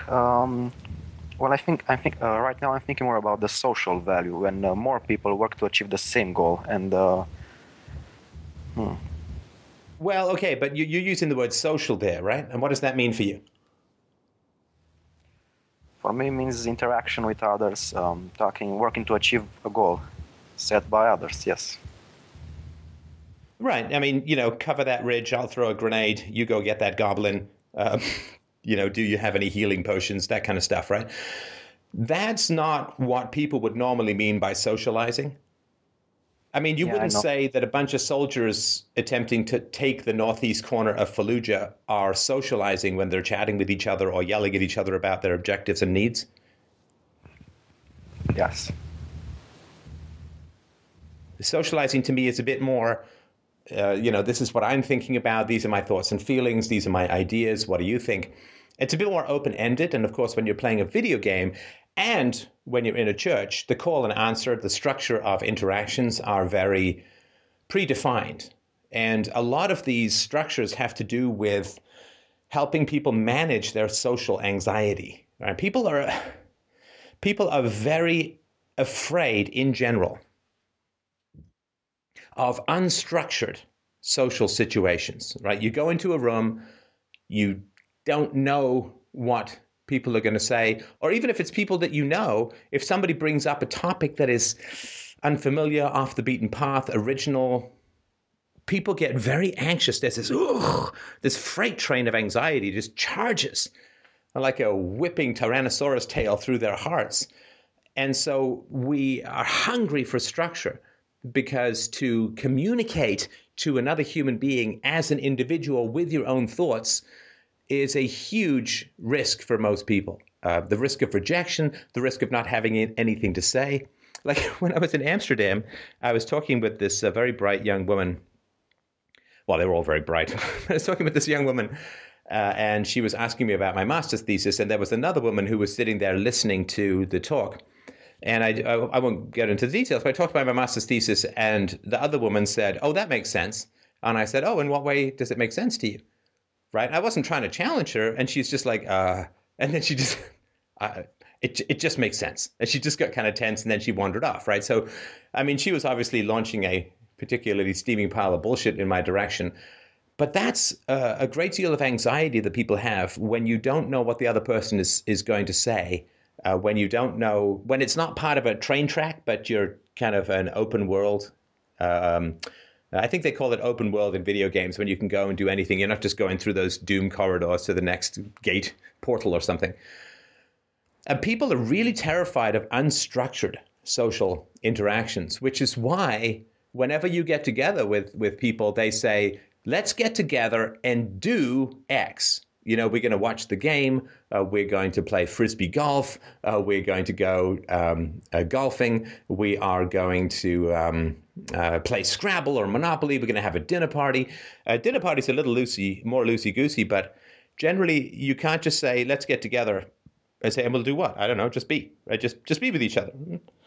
Right? Don't have to have plans when you're self-actualized, because you don't need a next thing. You can just be where you are.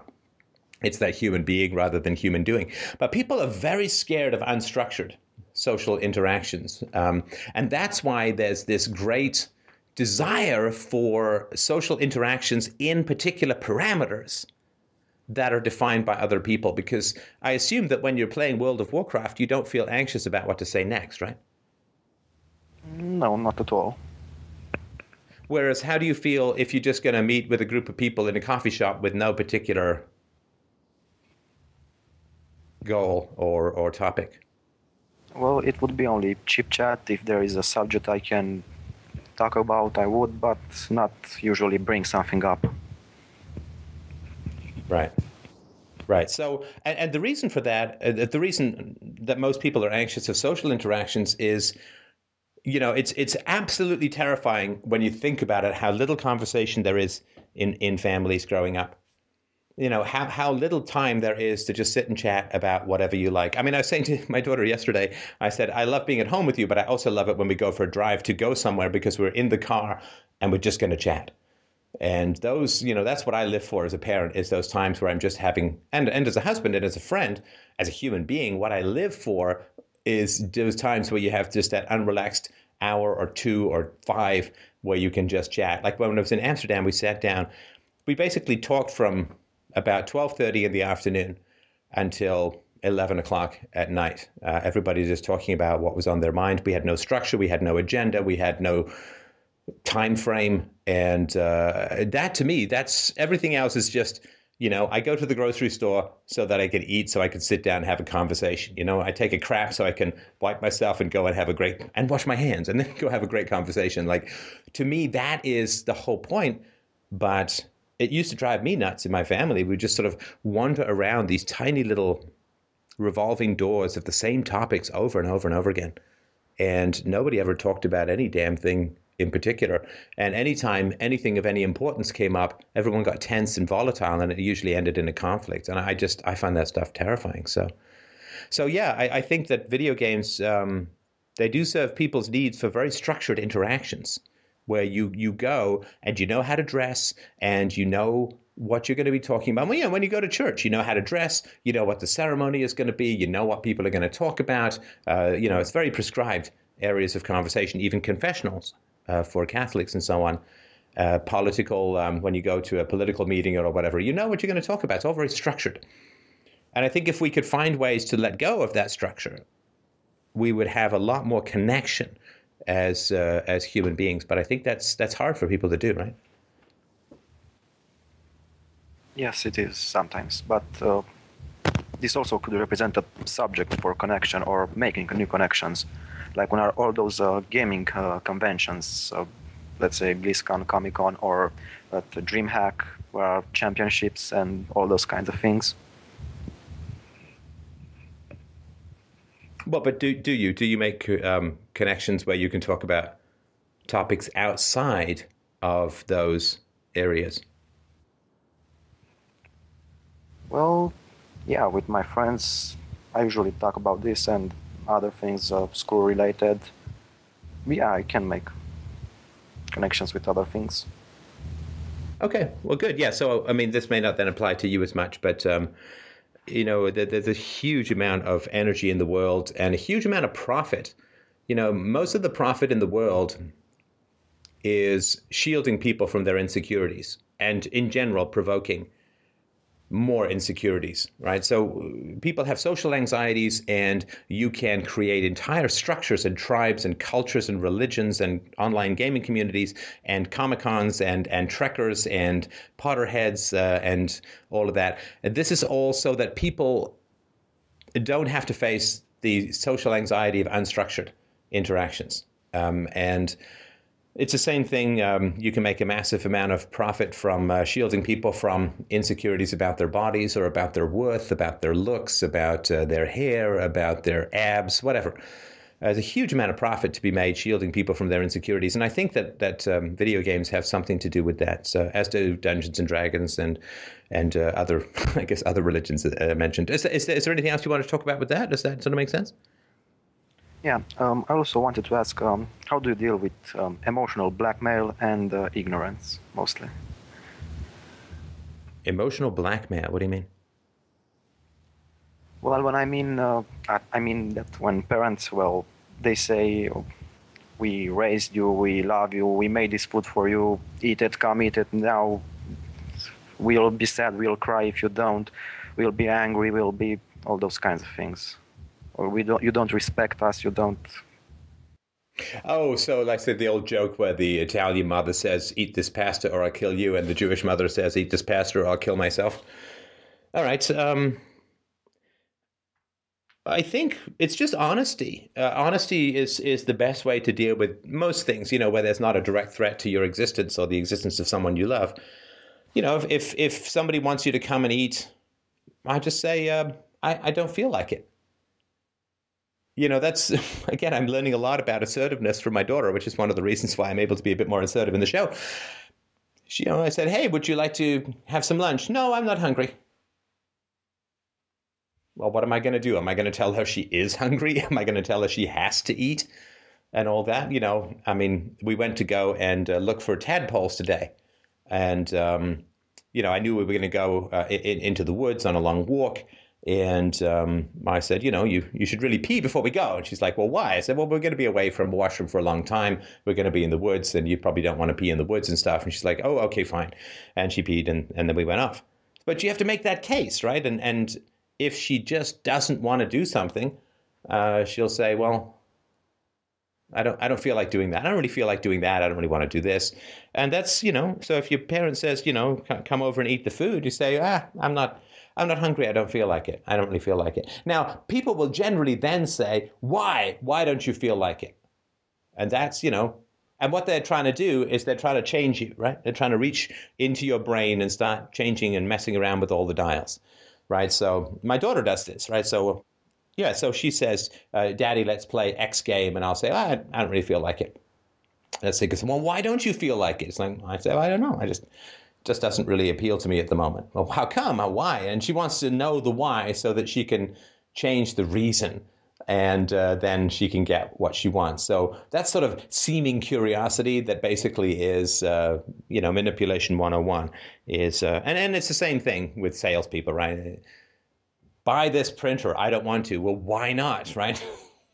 You know, I'm happy with my existing printer. Well, what does your existing printer do? Can it do X, Y, and Z? And it's just, so it's not curiosity because they want to know what you're thinking and feeling. It's curiosity because they want to change what you're thinking and feeling to be more in accordance with their desires and wishes. So I think just be honest.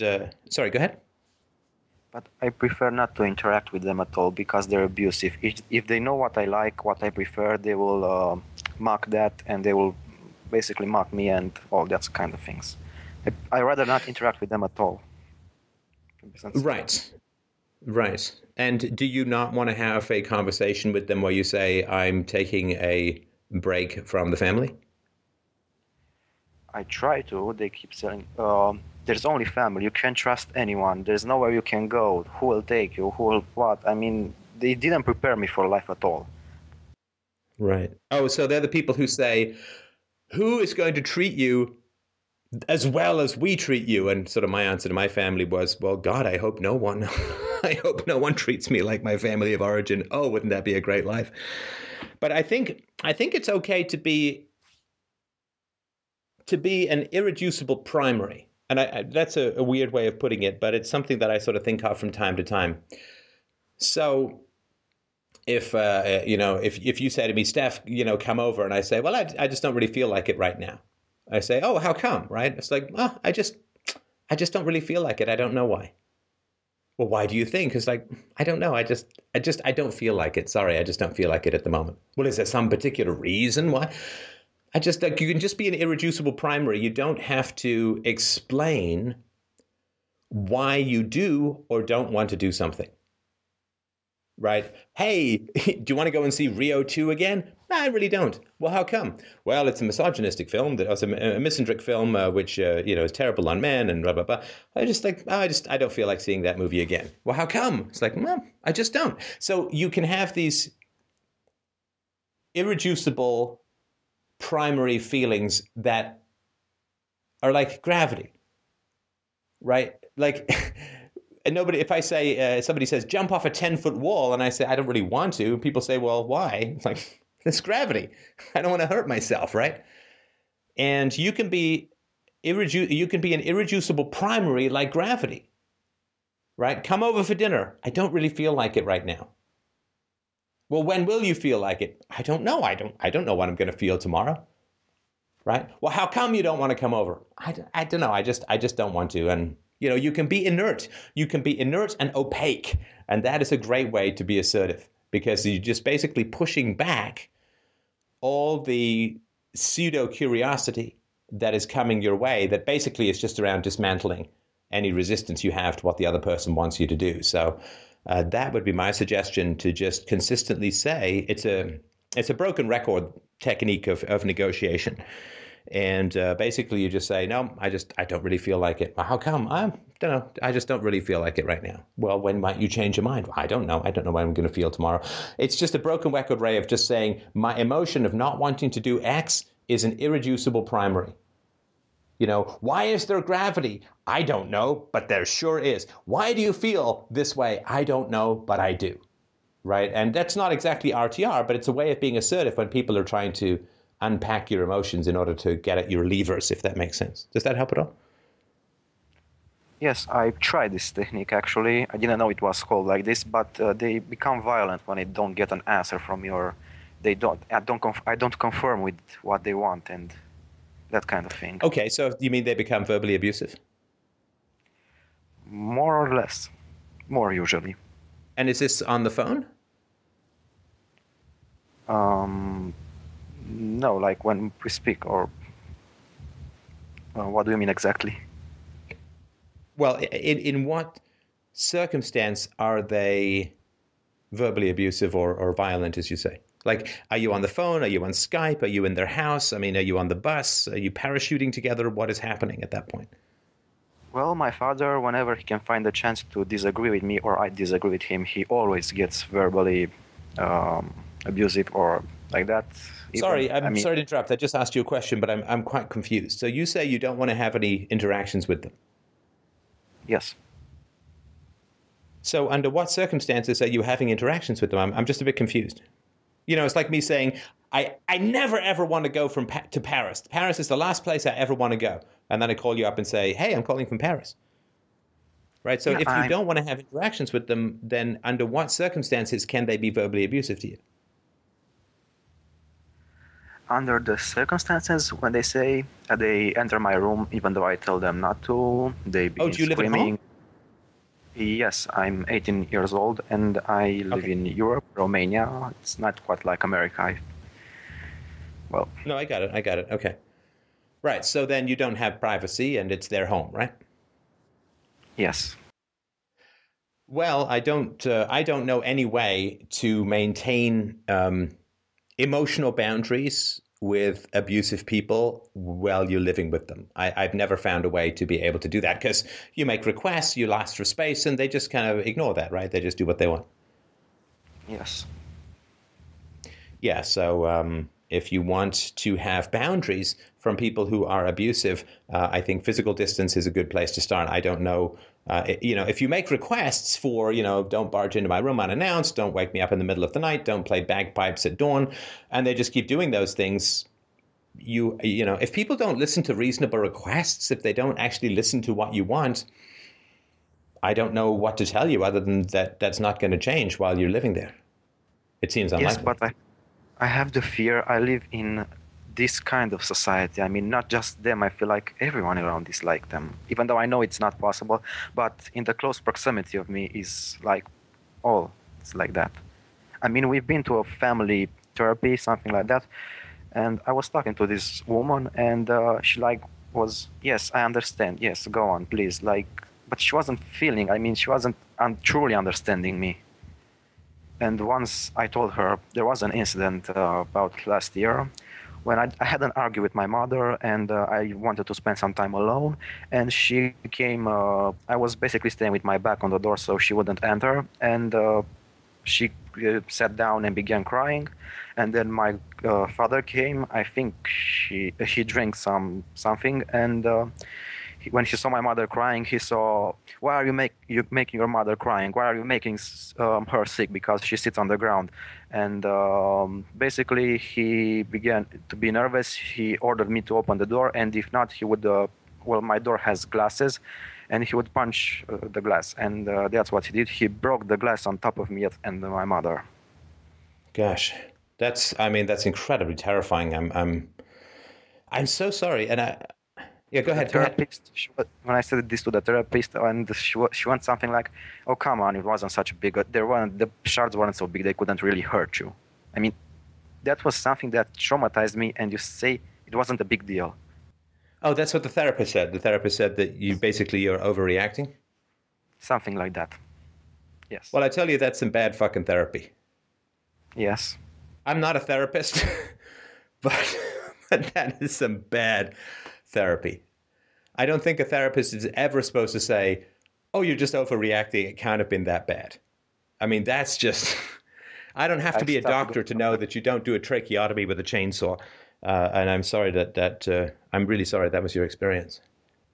And many other like this. I mean, one time, and I hated that they always tried to make me like, yeah, that happened in the past. Laugh about it. I mean, you should laugh about these things. I mean, those emotional traumas I went through, and I really hate them, and they tell me to laugh about them, to forget them, like they have no moral responsibility for what they've done. Right. I'm sorry, and I gotta tell you, it's very strange to me. I just did an interview with a researcher, the guy who did the spanking study, or basically it was a study on parents yelling at their kids. It turned out to be a spanking study. And he said that, sort of saying, well, why are people having such a tough time stopping spanking? And he said it's basically one of the main reasons is because parents don't evaluate what they're doing, right? I think it's called in psychological circles, it's called the observing ego. I don't know if you've ever had this situation where you're basically in some environment and some part of you looks at yourself in that environment or doing something and says, what am I doing here? Like, how did I end up in this situation? What am I doing here? Maybe that's the beginning of the end of destructive addictions or whatever, right? But I remember that happened in some relationship or other years ago, and I basically just looked in the mirror and like, what am I doing here? I mean, this is not the place to be. What am I doing here? And it happened once or twice in the business world as well. It's sort of an observing ego where you say, is what I'm doing working?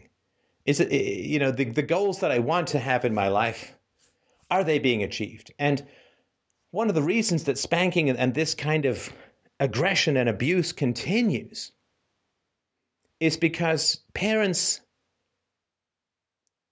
a lot of parents, they don't seem to have this observing ego. Like, if I was a dad and it had gotten to the point where I was threatening to punch through the glass of my son's door, I think, I'm pretty sure part of me would look at that and say, dude, not right, not the way. There's a Chekhov play called The Seagull, where this young man, Constantine, is verbally abusive, and this older man who's a doctor who's kind of gentle, who was played by Rick Roberts, who was definitely the best actor in my class. And he said when the Constantine, the young artist, was yelling at this woman, he said, not right, not the way. And that was just 5 words. And I remember I watched that every night. And it was like the way he delivered it. He was a great actor. Still is, I guess. And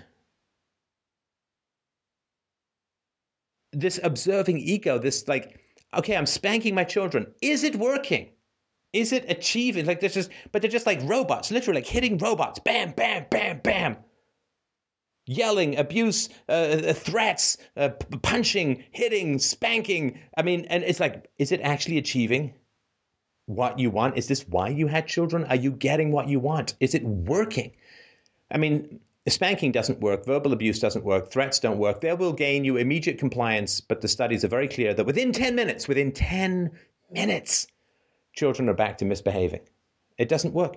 I mean, the average spanker in his study was spanking almost 1,000 times a year. And they do this into the early teens.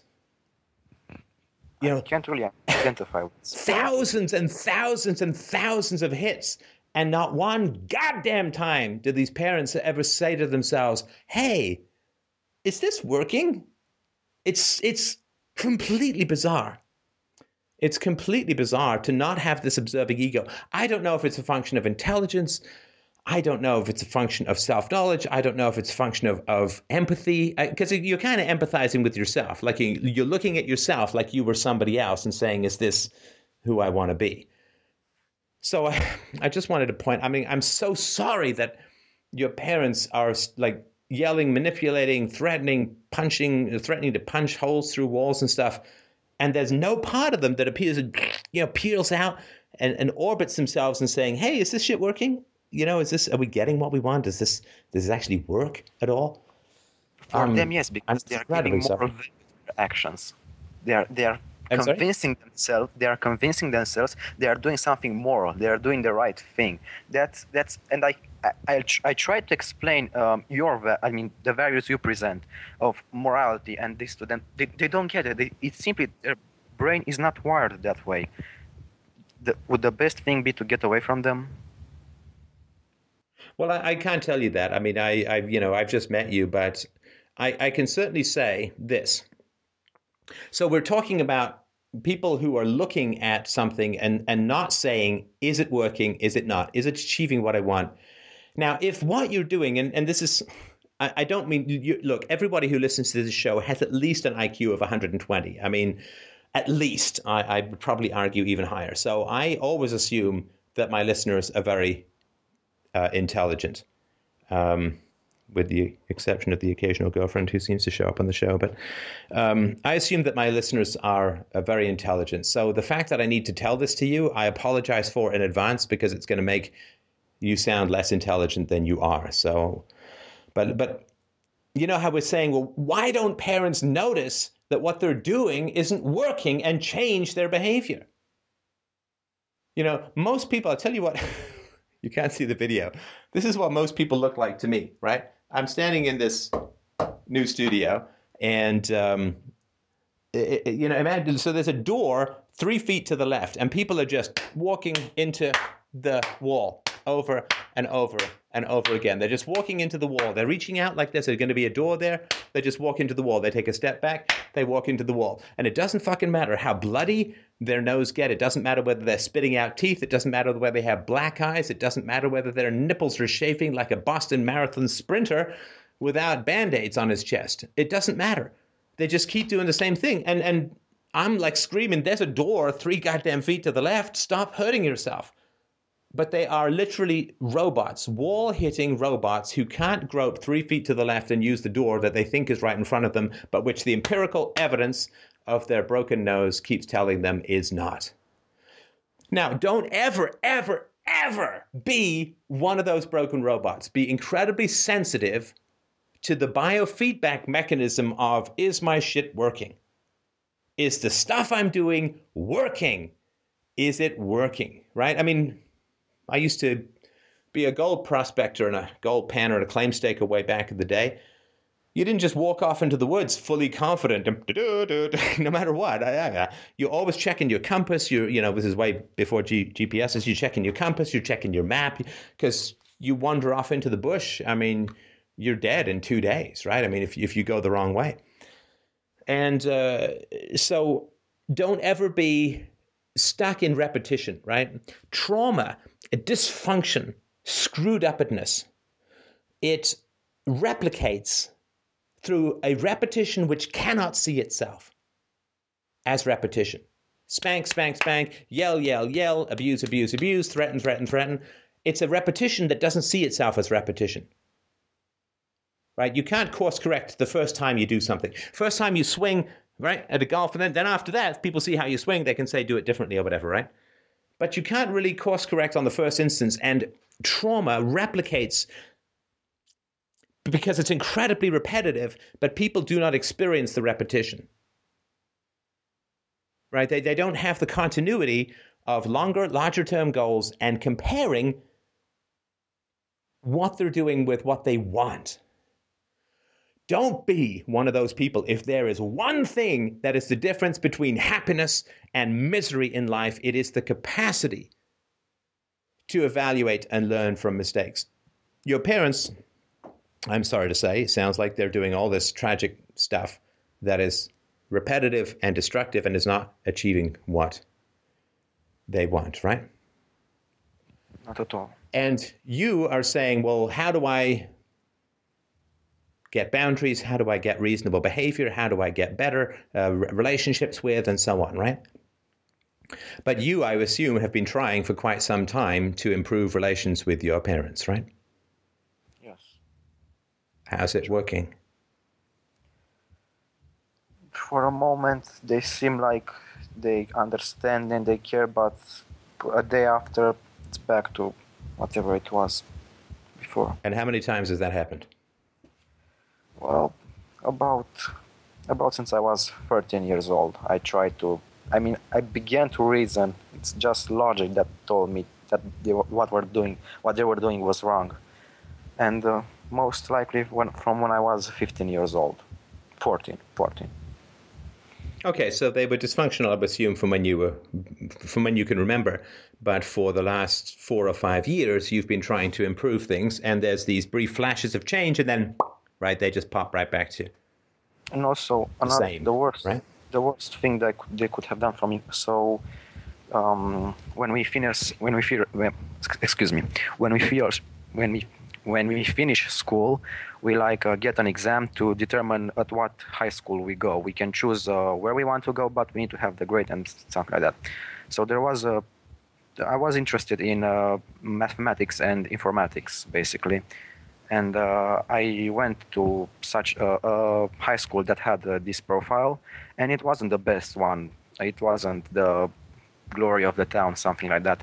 And I met there people with which I was able to bond, like a true family. I was able to understand them, true friends.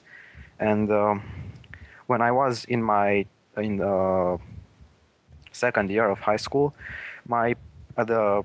middle of the year, my parents decided to transfer me to another high school, to the better one, which they all went. And in the class they transferred me, I have absolutely no friends, no one.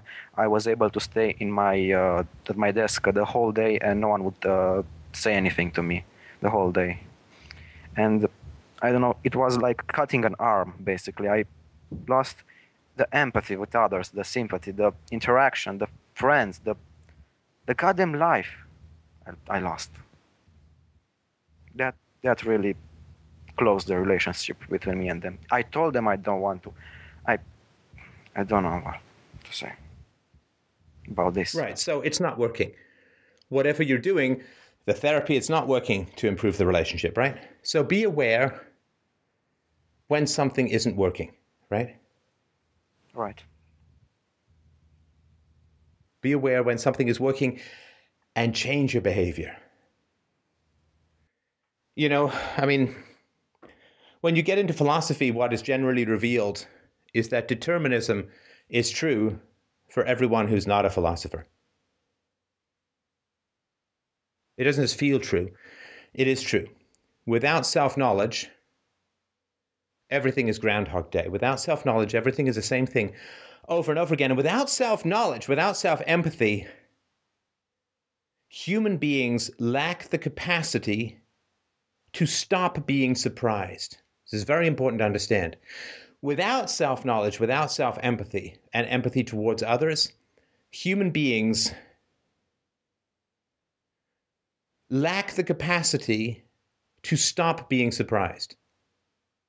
Right? So when you're in an abusive relationship, the bad behavior, if you lack self-knowledge and you're in an abusive relationship, the bad behavior of the other person always comes as a shock, as a surprise. You get out of abusive relationships when you are no longer surprised by the bad behavior.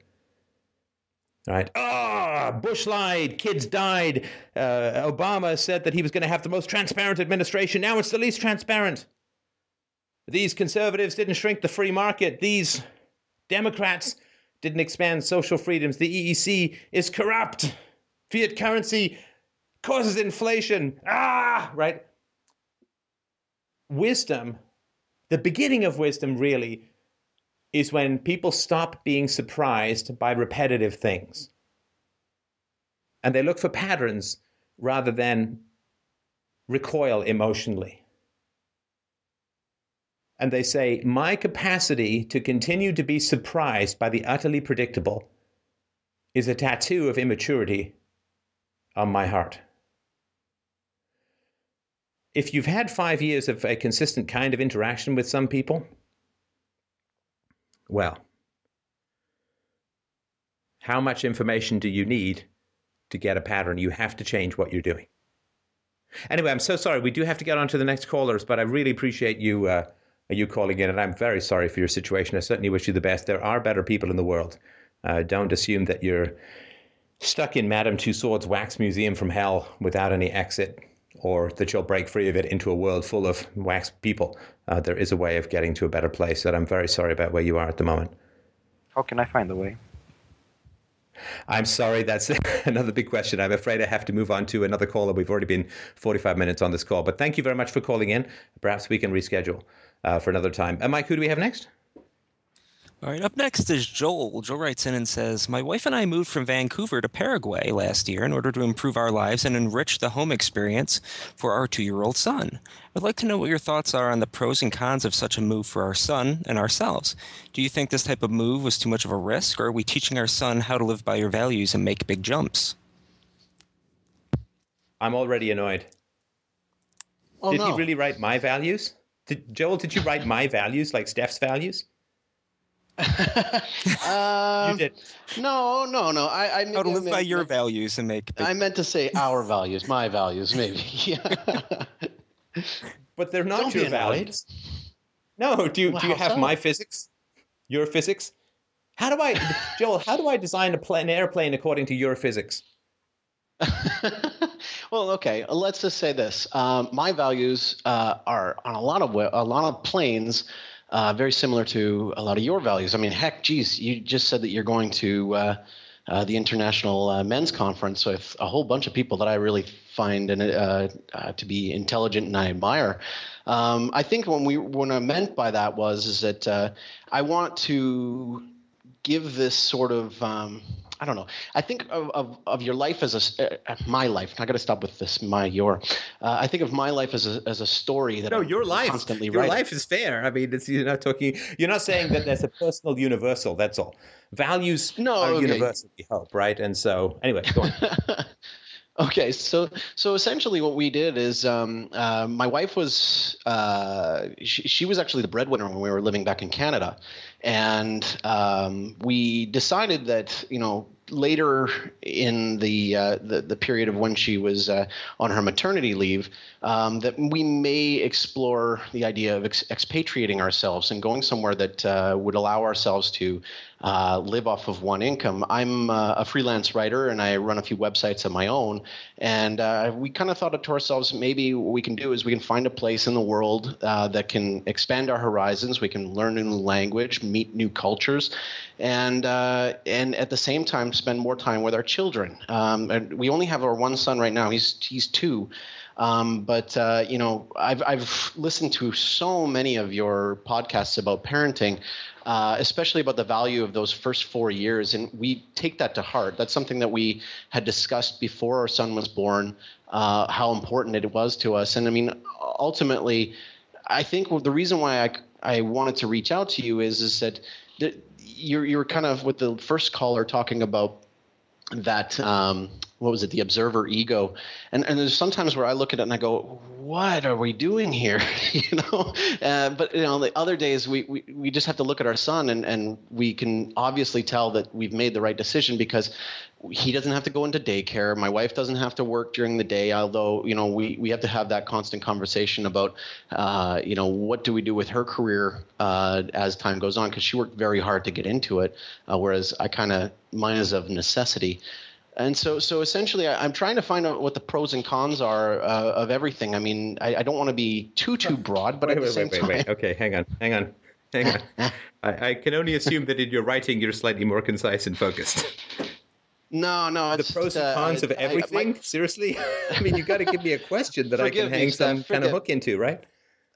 My son woke us up at 4:30 this morning. I apologize. I'm not at the sharpest I should be. But okay, so what we mean is that whenever we make these decisions, we do look at the pros and cons. So, I mean, for example, with moving to Paraguay, it is a 21-hour minimum travel day to get back to Vancouver to see our family. And my father has multiple sclerosis, so when my parents came down to visit us, Paraguay is not necessarily a wheelchair-friendly country, so it was very difficult for him to make that visit here. And I mean, we look at it in terms of the pros are, like, when we get to live in a nicer climate, we get to spend a lot more time with our son. We actually can afford to have help around the house so that, you know, we're not too spent by the end of the day. And ultimately, like, we look at it and go, is it good to stay this far away, or is it, you know, I mean, as long as we, you know, can do the best that we can for our son and for ourselves, or is there a value of being around, you know, the elders of our family and being around people who speak our language and all those kind of things? So I just wanted to put it out to you because, you know, we made this decision based on the fact that we really wanted to have one of us home at all times with our son, and also too, I mean, I work from home, so I'm actually able to get down for lunch. I gotta ask you again. Can you please get to a question that I can answer that has something to do with philosophy? I mean, this amount of information is not going to help. You need to get me to a question. Sure. Okay. Do you see a net benefit of dipping yourself into a completely different culture? And I don't know what net benefit means. Net benefit, is there a benefit? Of course, right? Other costs, of course. I don't know what net benefit means. In other words, should you be in Paraguay or should you be in Vancouver? I don't know how that could be a philosophical question, but I'm certainly happy to hear how it could be.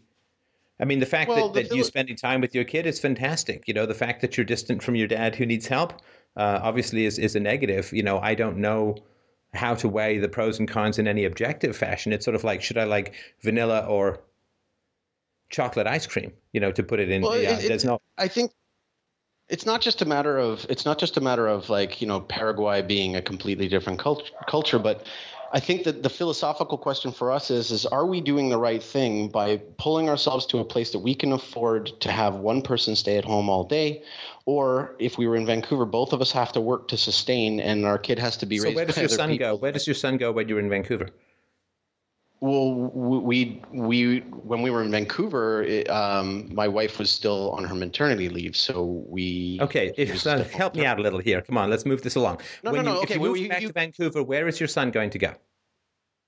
Unfortunately, I guess he would either have to go to daycare, or I would have to. I would probably drop off of what I do, and stay home with him myself. All right. So then, if you want to be close to your dad, and one of you can still be at home, then. Vancouver seems to make sense, right? I guess so. I mean, but at the same time, I mean, we really do like the idea of you know, like there's some benefit for a child and for ourselves to be immersed and to learn another language. I mean, that's good for brain development. Okay, so I see where this is going to go. Okay, no, so we're going to talk about something else now, and we're going to talk about what you really need to talk about. I'm sorry, what was your name again? Joel. Okay, Joel. Okay, so the way it works is you give me a massive amount of confusing information, and there's nothing wrong with that, right? I mean, and there's no way I can possibly answer, right? And then you say, well, if we go back to Vancouver, then my son, you know, we won't be able to stay home. And then I say, well, where's he going to be? You say, well, I could stay home, right? So then if you want to have a parent staying home and you want to be with your father or have access to your father, then Vancouver is the place to be. Then as soon as I say Vancouver, you start talking about the positives of Paraguay. And then as soon as I talk about the positives of Paraguay, you're going to start talking about the positives of Vancouver, right? I know exactly how this is going to go, and we're going to go insane, right? And you are going insane because you can't come to any kind of decision, right? Well, I think insane is probably a little bit of an overstatement. Well, okay, but it's a big decision, right? Where you're going to live and whether your son is going to have access to your father and vice versa, right? Well, that's one thing. But also, too, I mean, as a parent, I mean, don't you think that there's some value in instilling your kids like with new sense of adventure and seeing other places? You are going to try and give me an aneurysm, right? Because as soon as somebody says, in isolation, don't you think there is some value in something that is obviously positive, it makes me insane. I'm not saying it's you. I'm just saying it makes me insane, right? Right. I mean, if I kidnap you and I put you in the Amazon jungle and I say, well, isn't it cool to have an adventure where you're not sure exactly what's going to happen next? No context, right? Of course it's important and cool to go to another culture. Fine. You know, but that's not the issue, right? Anything you say, it's good to have your son be with his grandfather if they love each other, right? It's good to be in a nice warm climate. You know, the Vancouver healthcare system sucks. It's good that you can work less. Like there's pluses and minuses to everything, right? Yeah. And so, I mean, but as soon as I start talking about the pluses of one area, you're going to tell me the pluses of another. And as soon as I know how this works, right? I get it. There's another bonus. There's another bonus. Okay, let's put another variable into the mix, which we can't solve. I will. Because my income is from outside of Paraguay, I don't have to pay an income tax anymore, and I don't have to support a tax system anymore. And then there's a part of me that feels like if I go back, I'm going against my own values of supporting a tax system that I don't believe in when I've actually found a way to not necessarily have to support that anymore. You are an absolute expert. Why is not what? Not enjoying? You're an absolute expert at not enjoying things. You are like an evil octo machine arm backs Batman fighting expert villain at not enjoying things. No, that's not the case. I mean... I don't know. Let me make the case. Okay. You really wanted to move to Paraguay to the point where you uprooted your family and got there, right? Yeah. And how long have you been there now? Just over a year. Okay. And now you're really thinking about heading back, right? Well, I would prefer to stay, but I mean, my wife is wanting to get back into her career and there's some family distance there, and that's where we have this quandary of, you know, should we stay or should we go? The Clash song, you know. Right. So you're not particularly enjoying Paraguay because you may be going back to Vancouver, and I guarantee you, when you go back to Vancouver, there'll be things that you hugely miss. Like after the 19th week of straight rain, there'll be things that you really miss about Paraguay and crushed in a 60% tax bracket, right? I love Paraguay. I was just worried that I'm causing, you know, like that I my values of not wanting to pay taxes, not wanting to support a bad system, being able to stay with my son were over the top. Whereas, like, you know, what if my son gets sick and I need the healthcare system? That's the only reason why we were, you know, like, and my wife, she did bring up about her career. And okay, hang on. Okay, Joel, see, this is why it's impossible to have this conversation. We've got taxes. We've got your father. We've got whether Paraguay is wheelchair accessible. We have the weather. We have staying at home versus not staying at home. We have, like, there's so many variables that there's no possible way to give you an example. Or any kind of solution. Because I guarantee you, whatever solution I give me, you're going to give me the opposite case. Well, I hope that's not the case, but if that is the case... Okay, you know that there's no objective answer to this, right? I wanted to hear from you about values of wait, no, I just asked you a question, right? Don't filibuster me. Don't filibuster me, brother. I just asked you a question. Can you repeat that? Right. You know there's no objective answer to this, right? I guess so. Well, no, is there? Tell me if I'm wrong. This isn't physics. Well, there's never going to be a perfect answer. You're right. No, I didn't say perfect. What did I say? Objective answer. Right, because that's a straw man. Obviously, how many perfect answers are there to anything in life, right? Okay, so you have to listen. If we're going to have a conversation, then you have to listen to me. I've tried to listen to you and give you feedback, but you need to listen to me and answer what I'm asking, okay? Or you don't have to. I can move on to another caller, right? But I need you to answer what I'm asking, okay? Sure. Okay. Is there... and the question was, is there an objective answer to this? Yeah, well, I said there's no objective answer, but you can disagree if you want.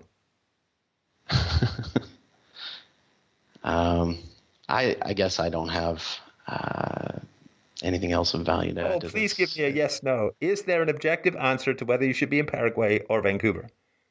There's never going to be an objective answer. No, is there? Just give me a yes or no, my God, man. Is there an objective answer as to whether you should be in Paraguay or Vancouver? No. Okay. Why is that so hard? This is like the 10th time I've asked that. Why is that hard for you to admit that? I'm genuinely curious. Why is that hard to admit? Because being here or there to me is a big decision, no matter where I choose to go. And no, because it doesn't matter whether it's a bigger decision or not. It's a factual question, right? Whether it's a big decision or not is irrelevant. I'm actually trying to help you make a decision here. I really am, just in my own annoying way, which hopefully will be helpful. I think it will. Right? So why is it hard for you to say there's no objective answer?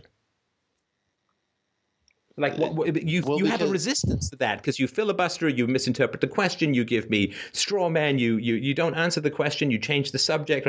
Why is it hard? Because we're trying to get clarity on something here. Right? The first thing we need to get on is your decision-making process as a whole. Why is it hard for you to say there's no objective answer to this question? Because that's an easy question, right? Yeah, because I like to overthink things. That's why there's not going to be an objective answer to this. Okay, I will find a way to overthink it. No, you have trouble with decisions because you can't lay out the boundaries. You can't get the basics. Everything becomes immensely complicated and contradictory and weighing things. And as soon as you decide on one, as soon as you walk up one end of the seesaw, another thing, brick comes down to the other end. And right, so this is why you can't make decisions, right, like this. Yep, that's why. Okay, so where does habit come from? Where does this habit come from? This is what is fundamentally is a self-paralysis. Well, I mean, I wouldn't call it paralysis because, I mean, I made the move. I made the And now jump. You might be moving back. I'm just wondering whether I should or not, or whether I've made the right decision. I guess I shouldn't have to think about that if I had obviously made the right decision. I mean, I like it here, but I mean, there's pros and cons, and you know my. But okay, if I go into more detail, you're just gonna. No, I'm not trying to. Okay, where did it come from as a habit? If you don't like the term self-paralysis, that's fine. I mean, I feel paralyzed. I feel like I can't find my way through the fog of what's being talked about, but that may be just me. Mm. right? So why is it hard, right? To know that it's a subjective decision is one of the first and most important things in any decision-making matrix, right? Right, right. Right? So if somebody says, Steph, I really want you to join me in this bank robbery called being the chairman of the Federal Reserve, right? Now, there's an objective decision that I can make. It's a nasty thing to do. I'm not going to do it, right? Right. Now, if somebody says to me, would you like a scuba vacation or a mountain climbing vacation? There's not an objective, moral, clear answer to that, right? Right. There's just one or the other. Yeah. If somebody says, Steph, I've got a car that when you turn the ignition, it explodes. Would you like it? And I say, well, no, that's clear, right? Right. So the first thing to figure out when you've got a big complex decision is there an objective answer? Well, you're right. Like, obviously, I mean, I could sit and I can weigh the pros and cons over and over again for off of your show, of course, for forever, and probably come up with one decision or the other, and I'll still probably never be happy with it because I guess I'm trying to make these decisions with different hats on. As right, Joel. Did I say that you were very good at not being happy? I'm happy. You said, no, what are you talking about? And then you said, well, I'll, whatever decision, I'll be sure not to be happy with it, right? Well, I think what's the part that's difficult is that the decision as a father, as a son, as a husband, and as my own self, as what I enjoy, all of those things take different value courses. And, I didn't like being in Vancouver. But what is different value courses? Value courses of value. What I mean by that is, I mean, if I choose to go on a set of values of Joel, the libertarian who wants to homeschool his kid and wants to, be around as much as possible. That's one set of values. But then there's like Joel, the son who wants to make sure that his family's doing okay, that they get a chance to see their grandson growing up. That's going to have a whole different set of values behind it when a decision is made off of that set of values. And then there's also the husband who wants to make sure that he provides a very nice lifestyle for his family, while at the same time making sure that his wife is happy, his son is happy, and that he himself is happy. But what changed after you left Vancouver and moved to Paraguay? Because clearly you went through all of this stuff. I can't imagine for how long, but clearly you went through all this stuff before you moved to Paraguay, right? Mm-hmm. Yeah. So what's changed? I mean, we did. Well, what's changed is that my wife has started to express some concern about her career. She doesn't want to lose the credentials that she had. But she knew all of that when you were moving to Paraguay, right? Well, we didn't know how long we were going to be here for. And what do you mean you didn't know how? You said you moved to Paraguay. Yeah, but I mean, you can move back. You can move anywhere you want to. I get that, but what was the plan when you moved to Paraguay? What's the plan to stay in Paraguay? No, the plan was to assess Paraguay, whether or not we wanted to stay here or not. I'm going to drive you nuts. I'm sorry. No, I'm glad that you're noticing it. I really am. I'm really glad that you're noticing it because it makes me feel a little less crazy. All right. Okay, so you were, and do you want to? If it was just your decision and everyone else was happy with whatever you decided, what would you do? Would you stay in Paraguay? Yeah, I like it here a lot. It's nice. It's good to also, I like my role. I like. Okay, so you would stay. So you would stay in Paraguay. I'm sure your son is fine where he is, right? I mean, he's got great weather, so he can go outside. He's got continuity. He's got both parents around. I mean, that's pretty good, right? Yeah. I mean, he digs it. I mean, so the only problem is your wife, right? And obviously, your father wants to see his grandson more, and it's tough for him to get out to where you are. It's tough for you to get home, right?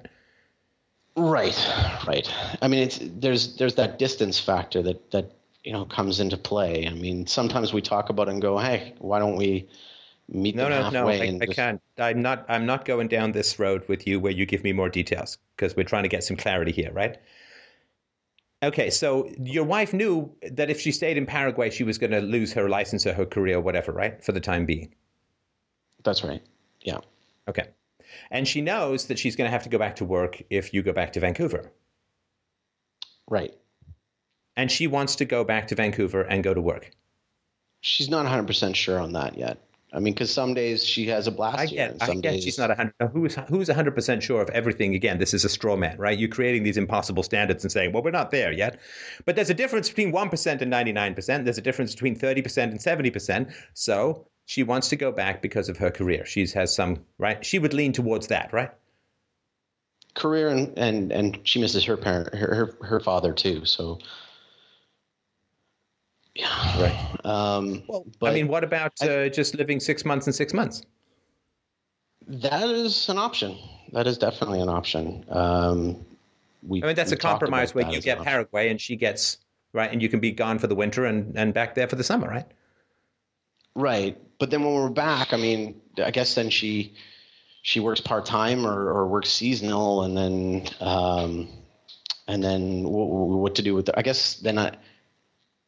guess I just take the time off while we're in Vancouver to stay home with our son. And I guess it wouldn't be Vancouver. We'd have to live on the outskirts because Vancouver's a kind of expensive place to live. But that's a way in which, I mean, your son will lose some continuity, but, at two, that's not hugely essential, I assume. But your wife gets to keep her career. You get to spend the winters in Paraguay, and that could work, right?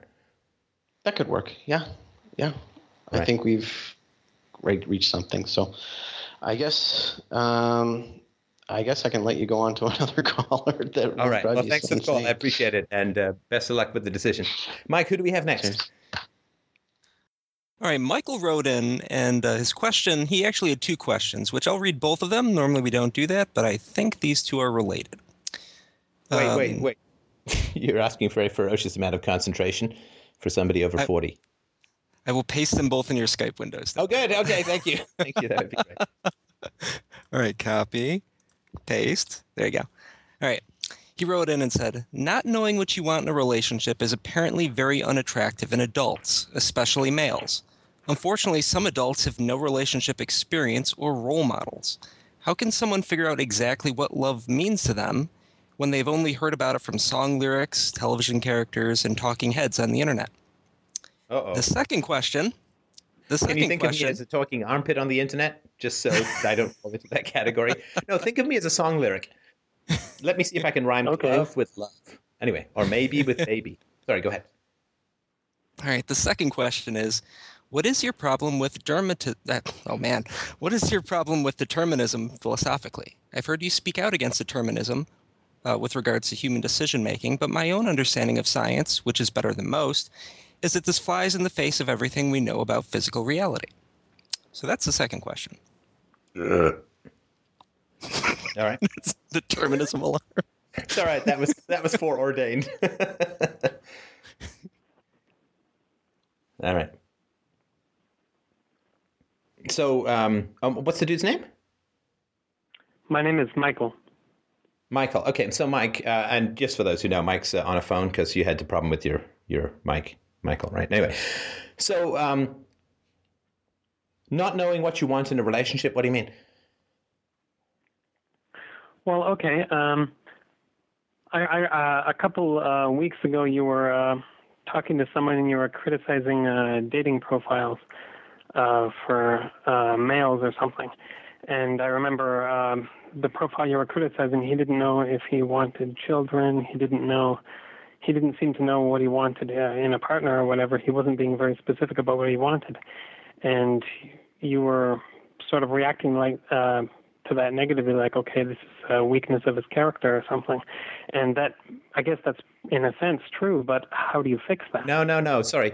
Just to be clear, I wasn't saying that it was a weakness in his character. If I remember rightly, what I was saying is that it seems to be a bit manipulative, like, you're just casting your net too wide because you just want to catch someone, and it seems kind of low self-esteem. Right. Okay. Like if I say, well, I'd date any woman from 20 to 50 with any educational standing and whatever, right? Then it would be like, okay, so right. It's just like a pulse. Like you just want a body, right, with hopefully moving, right? Yeah, okay.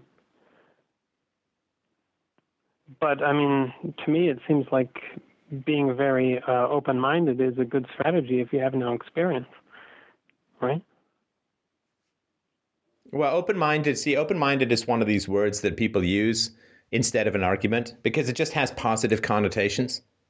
You know, it's like saying, well, so-and-so is overreacting. It's like, well, overreacting by definition is a bad thing, right? But you haven't actually established anything.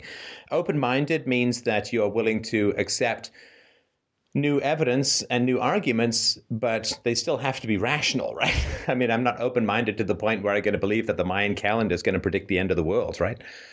So it's being open-minded means being receptive to high standards and high qualities of new information, not people's sort of opinions or, you know, perspectives or whatever, right? So I'm open-minded about, say, UFOs. You know, I mean, sure, the idea that there's no other life in the universe is inconceivable. The idea that human beings are going to have anything in common with aliens in a sort of, 13 billion-year-old universe or whatever, you know, given that even cultures 100 years apart don't have much in common, we're not likely to have much. But, you know, so I'm open-minded. You know, I would never say never, but my standards of proof will have to be more than it looks like a weather balloon through a shaky cam on the other side of a tree on the dark side of a mountain. So, so open-minded is fine, but, you know, still need good reason and evidence to change your mind, if that makes sense. Yeah. Okay, but so why don't you have any role models? Oh, well, I mean, I was raised by a single mom, and she never dated, I guess. And wait, when you said you guess, what do you mean? Oh, okay. Well, that was sloppy on my part. It's not a guess. It's definitely true. But, she never dated. Okay. Well, not after things went sour between my parents or whatever. And did you see your dad after that? Oh yeah, I see him once in a while. You know, No, I mean as a kid. Oh yeah. They were. Did he date? Civil. Oh yeah. But I didn't see him very much, and I didn't spend significant amounts of time with him, even. Like, I just see him a few times, like maybe once a month or something. I mean, he lives nearby, but, you know, whatever. Why didn't he want to see you? Well, I don't really think he wanted to be a parent or something. And he didn't really seemed to like me overall. I mean, he's friendly to me a bit, but there wasn't really a really strong interest or something. Yeah. I'm sorry about that. It's hard to feel like you're worth something particularly if your same-sex parent doesn't find much value in you, right? Yeah. Yeah. All right. Okay, so your mom didn't date. Did your dad date? Oh, yeah. He sort of has a common-law wife, and he has for a while. He's sort of been dating the same person for about 18 years or something. So they live together and stuff, you know. They're just not married legally. You sound very sad to me, or without energy. Does that make sense? Well, I'm just trying to keep my voice down because it's, you know, I'm in a house full of people and stuff. Sorry about that. I'm not saying that you have to yell. That's my job, better. Right? Sorry. Yeah. Yeah. Sorry. I'll try and keep my voice up a little bit. Yeah, I don't think it's the volume that I'm talking about.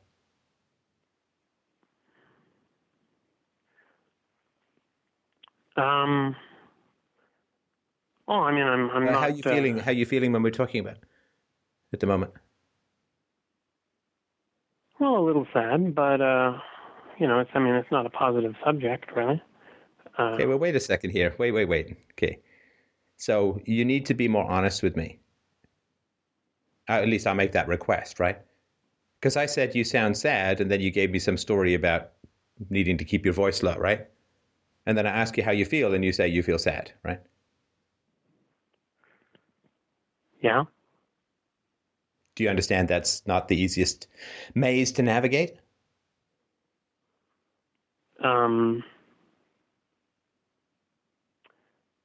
Not precisely. What is the issue?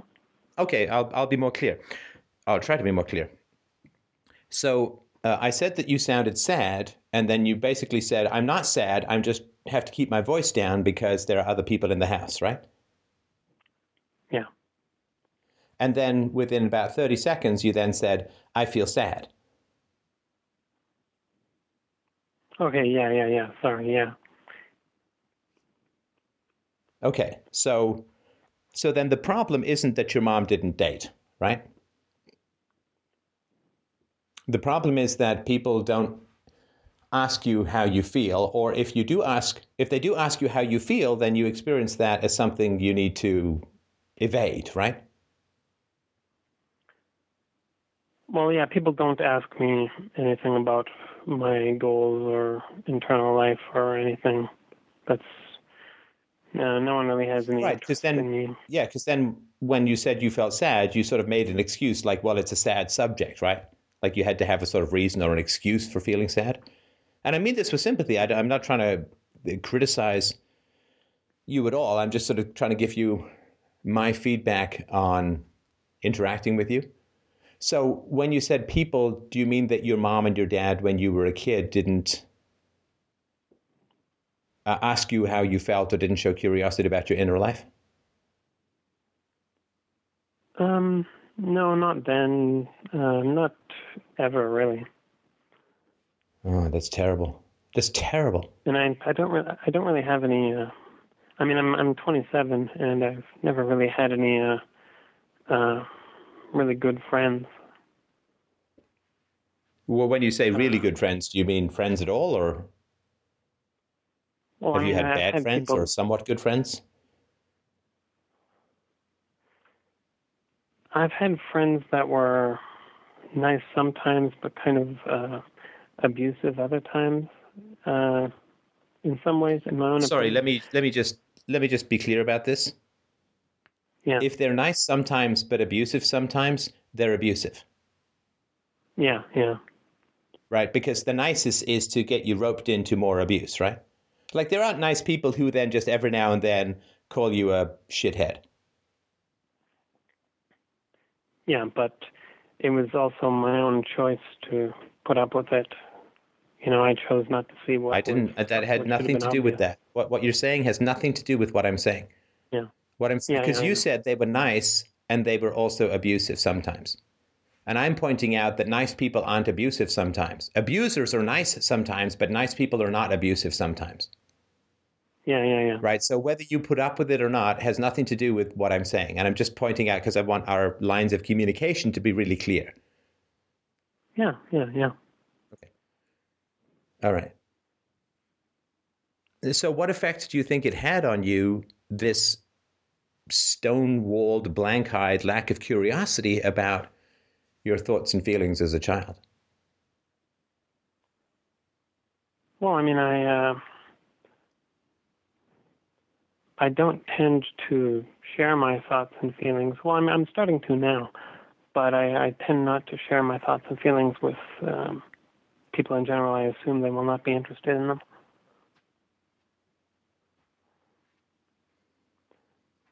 I tend to be very, but I'm making an effort to open up to people. Are you interested in that? Yes. I try and... What thoughts and feelings do you find interesting in yourself? Well, I have, I think a lot about history and, the future and all kinds of things like, I have lots of interests, and I don't keep them private anymore. I try and show other people what I do and ask what they do and just try and find connections with other people. I try and find common ground with other people in person. And I try and... Okay, so... I sort of feel like I'm experiencing a commercial, right? Because if you have... if you're making progress in this kind of area, then we don't really need to talk about it, right? Right. All right, so did you want to talk about the dating profile or determinism? Oh, yes. The dating profile or determinism? Yes. Yeah, those are different things. Which one would you like to talk about? I guess we can talk about determinism. So what is your understanding of science that that you feel is the basis for determinism? Okay, well, my understanding of science is that, reality, is supposed to be the solution to some differential equation somewhere. The differential equation gives the law, and the particular solution is the incidental information about the world, like the distribution of matter and stuff like that, and it just evolves deterministically because that's just what the laws of physics say. It says that the future is predicted by the past. That is the position of physics. So it... No, I don't think that it is. Am I misunderstanding? So no, so what you're saying is that the brain is made up of physical matter and energy, and since an atom can't make a choice, a human being can't make a choice, right? What do you mean by make a choice? Well, an atom can't make a choice, right? An atom has no consciousness, right? Well, I'm not exactly sure. Don't overcomplicate this. Hang on. This is a yes, no. Does an atom have consciousness? You need to define consciousness. Okay, I can't have a conversation with you. I can think of no reasonable definition of consciousness that an atom would satisfy, but... No, I'm sorry. I'm sorry. I can't do this then. If you can't openly state that an atom doesn't have consciousness, then I'm just not going to. There's no definition of consciousness which would actually have an atom possess it. Mike, do we have anyone else for tonight? Well, we have Waleed. All right. If we could move on to Waleed. Thank you. All right. And I've completely scrolled down and off my question list. What was your question, Waleed? Okay, so I wanted to ask about the petrodollar. Right. And its relation to basically the dollar itself. All right. So you may be doing a little bit more telling and a little bit less asking, but go for it. Oh, believe me. Tell me about the petrodollar. Is that a dollar which is backed by a basket of commodities, namely oil or something like that? Well, it's basically... I believe it was in the 1970s, the United States made an agreement with oil-producing states in particular and said that in exchange for basically military assistance, you will do trade for oil only in U.S. dollars. And because the oil trade is facilitated in the U.S. dollar mainly, that drives up the demand for dollars, and that essentially props up the dollar. Yeah. So I wanted to know whether or not this basically made it so that the U.S. dollar was backed by oil, because I've been trying to think how this would not be the case, because I know that the libertarians in particular, we always say that the gold standard is the most. It would be an ideal situation for the dollar, but if the dollar's already backed by oil, is that really necessary? And maybe that's extending the longevity of the U.S. empire itself, because, the U.S. empire has shown that it's more than willing to basically burn down entire nations to preserve the status quo. And yeah, I mean, I would question some of the libertarian stuff when cryptocurrencies came up. There certainly seems to have been a bit of a split in the libertarian community between those who are fans of cryptocurrency and those who still hold to the gold standard. You may find that those who are still very keen on the gold standard seem to be strangely simultaneous with those who take a lot of advertisement from gold bullion dealers. I don't know. Or who have been recommending that people buy gold for a long time. It could just be a coincidence. It may not be wildly objective. This is one of the reasons I don't do advertising, because it just has this habit of having people follow the advertising dollars like salmon going upstream to spawn. But I think the libertarian position, if I understand it correctly, is that the free market solution is best. Free market solution is best. Voluntary trade is best. Now, there's nothing about the U.S. dollar and the petrodollar that has anything to do with the free market. In fact, you really couldn't design something more diametrically opposite to the free market than the U.S. dollar hegemony, like the reserve currency status of the U.S. dollar, right? So the U.S. government is printing this money. Of course, it's worthless. It's, I guess you could burn it in an emergency or whatever, but it's just junk, right? And the way that they have propped up its value, as you point out, is they offer military aid. Well, the U.S. government is only getting that military aid by stealing from the general population, and in particular from the unborn, which is not, through taxation and national debt and through the printing of currency, which is completely the opposite of a free market environment.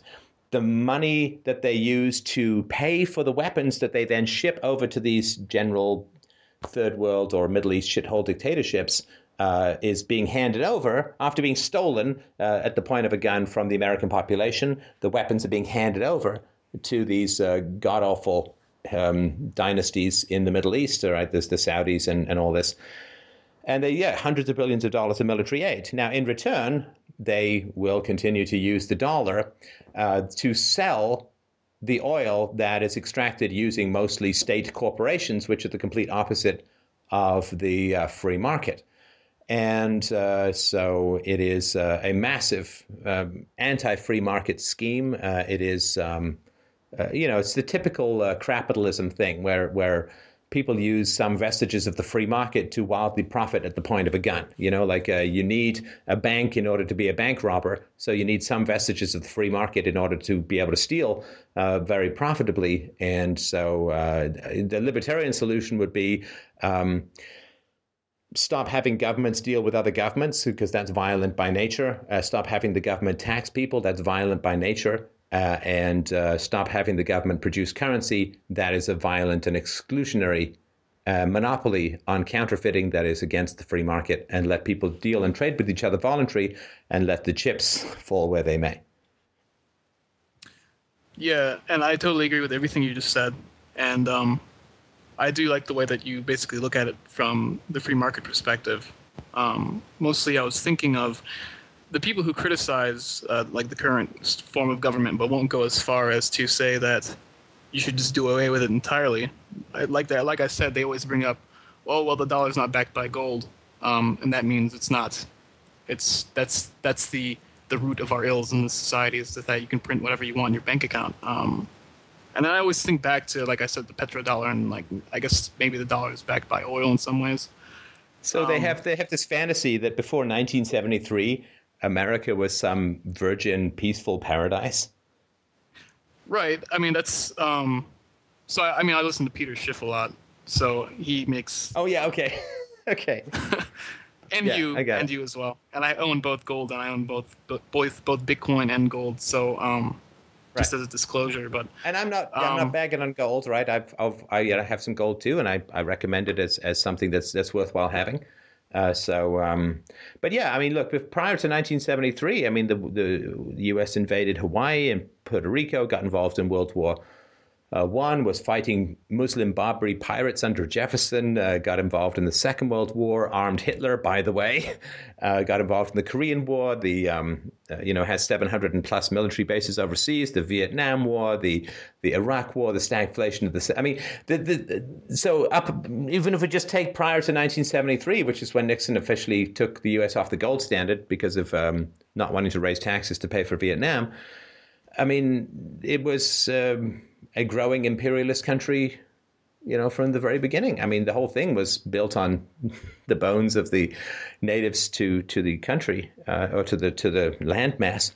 So I think that to return America to the gold standard while still leaving the government in control of the currency would certainly have an effect and would shrink the power of the state and so on, which is why it's never going to happen. I mean, this idea that the government is going to somehow want to or will permit the return to the gold standard is, you know, it's a fantasy. You know, it's like the virtuous taxation. I mean, you know, if the government, you see, you know, and you see these lists all over the internet, right? Here's what we need to do. You know, 5 things we need to do to fix America. We need to, you know, they just come up with this list that, you know, we need to cut back entitlement programs so that they only deal with the truly needy. You know, we need to reduce healthcare costs by promoting wellness among the general population, good nutrition and exercise. And we need to cut back on foreign commitment. We need to, you know, and then we need, you know, 500 unicorns to fart on the Constitution until it comes to life in a giant paper zombie format and takes out the Capitol.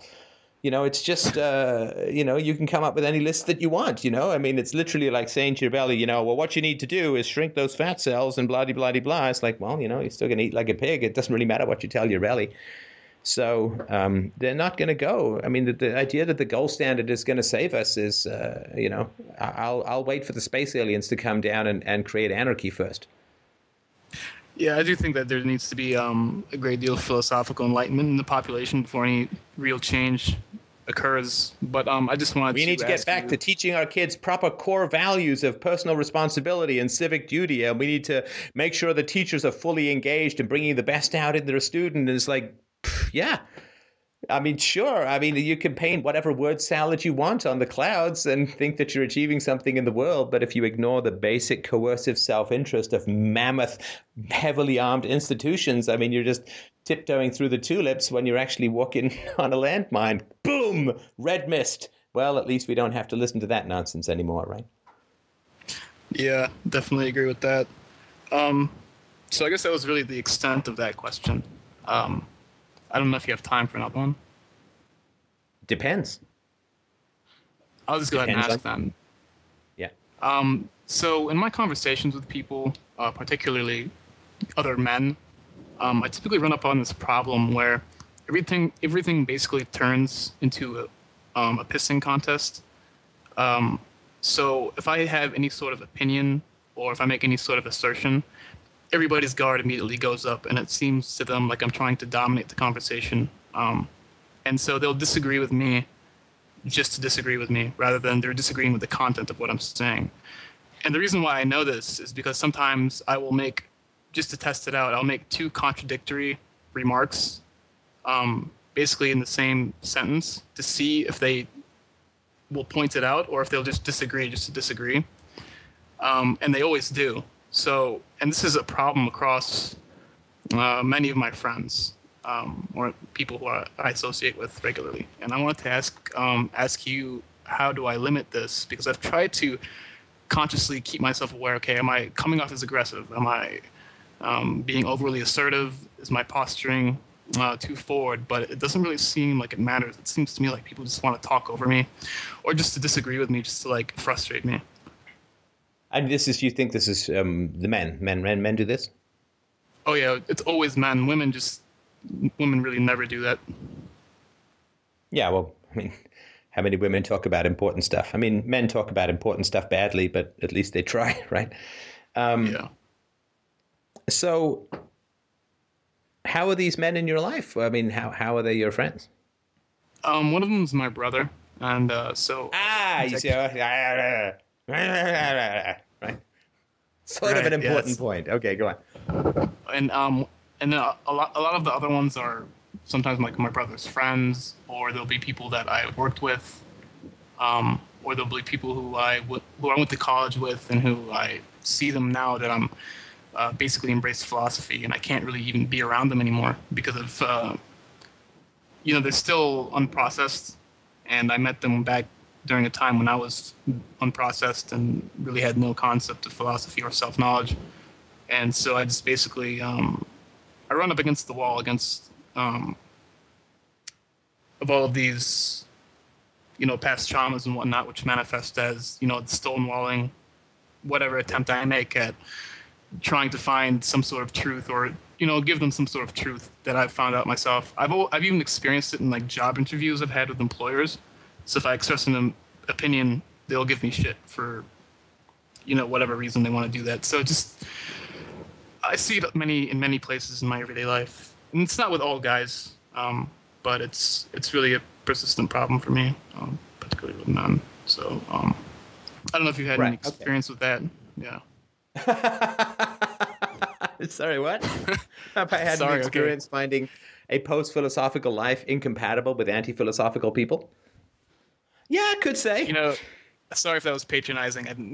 No, it's not patronizing. It's just, I guess it was unthinking. But no, not patronizing. But no, I didn't laugh at you. I just thought that was a funny question, Yeah, I. It's like, it's like somebody's watched my videos for 4 years and then says, "Steph, have you had any experience with hair loss of any kind at all?" Anyway,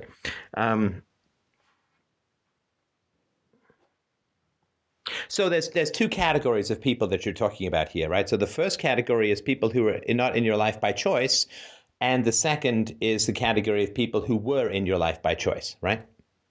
Correct. Right, so college and friends, and then family, and right, your brother's friends, and all that, right? Right.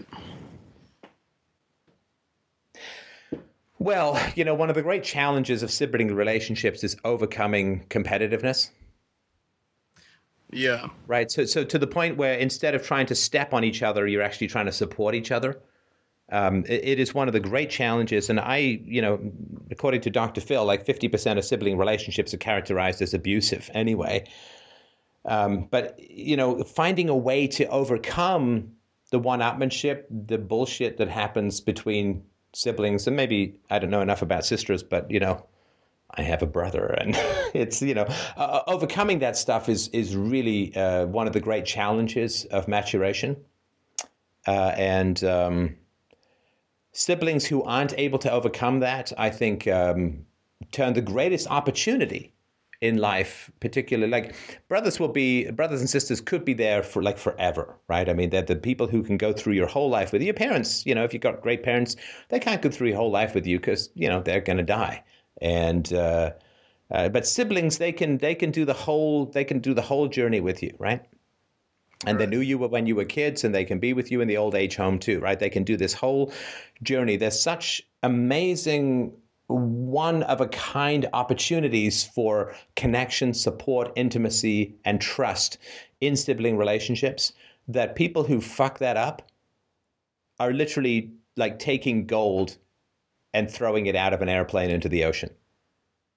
I mean, so the amount of opportunity that there is in sibling relationships is so astounding, so amazing, such a rich potential for the deepest and most meaningful relationship outside of marriage that you can have, that people who kind of refuse to outgrow, bullshit one-upmanship in sibling relationships are just, to me, throwing away one of the greatest gifts that biology has to offer. I just really wanted to sort of point that out up front, because it sounds like a little bit like with your brother, maybe more than a little bit, it sounds like there is this... Yeah, there definitely is. It's there. And unfortunately, we've talked about it, and we had a heart-to-heart conversation really regarding the status of our relationship. It was relatively recently. I told him that I was going to move out of the apartment and just basically get my own place, because he didn't seem too interested in me. He didn't seem very interested in my opinions or anything like that. And we had a pretty heartfelt moment at that point where he basically told me that he basically begged me to live with him again for one more year, which I did. I agreed to that because he gave me a really good case for why I should. And he said that basically like what you had just said, that if we let this opportunity pass, we will never build a strong bond, and he would deeply regret that for the rest of his life. And I told him... Well, no, see, hang on. I don't know that he would deeply regret it for the rest of his life, right? Neither do I. Right.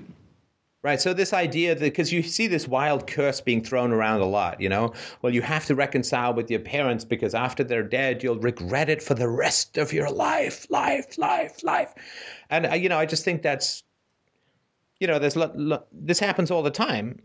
I'm not saying how common it is, but you sort of have this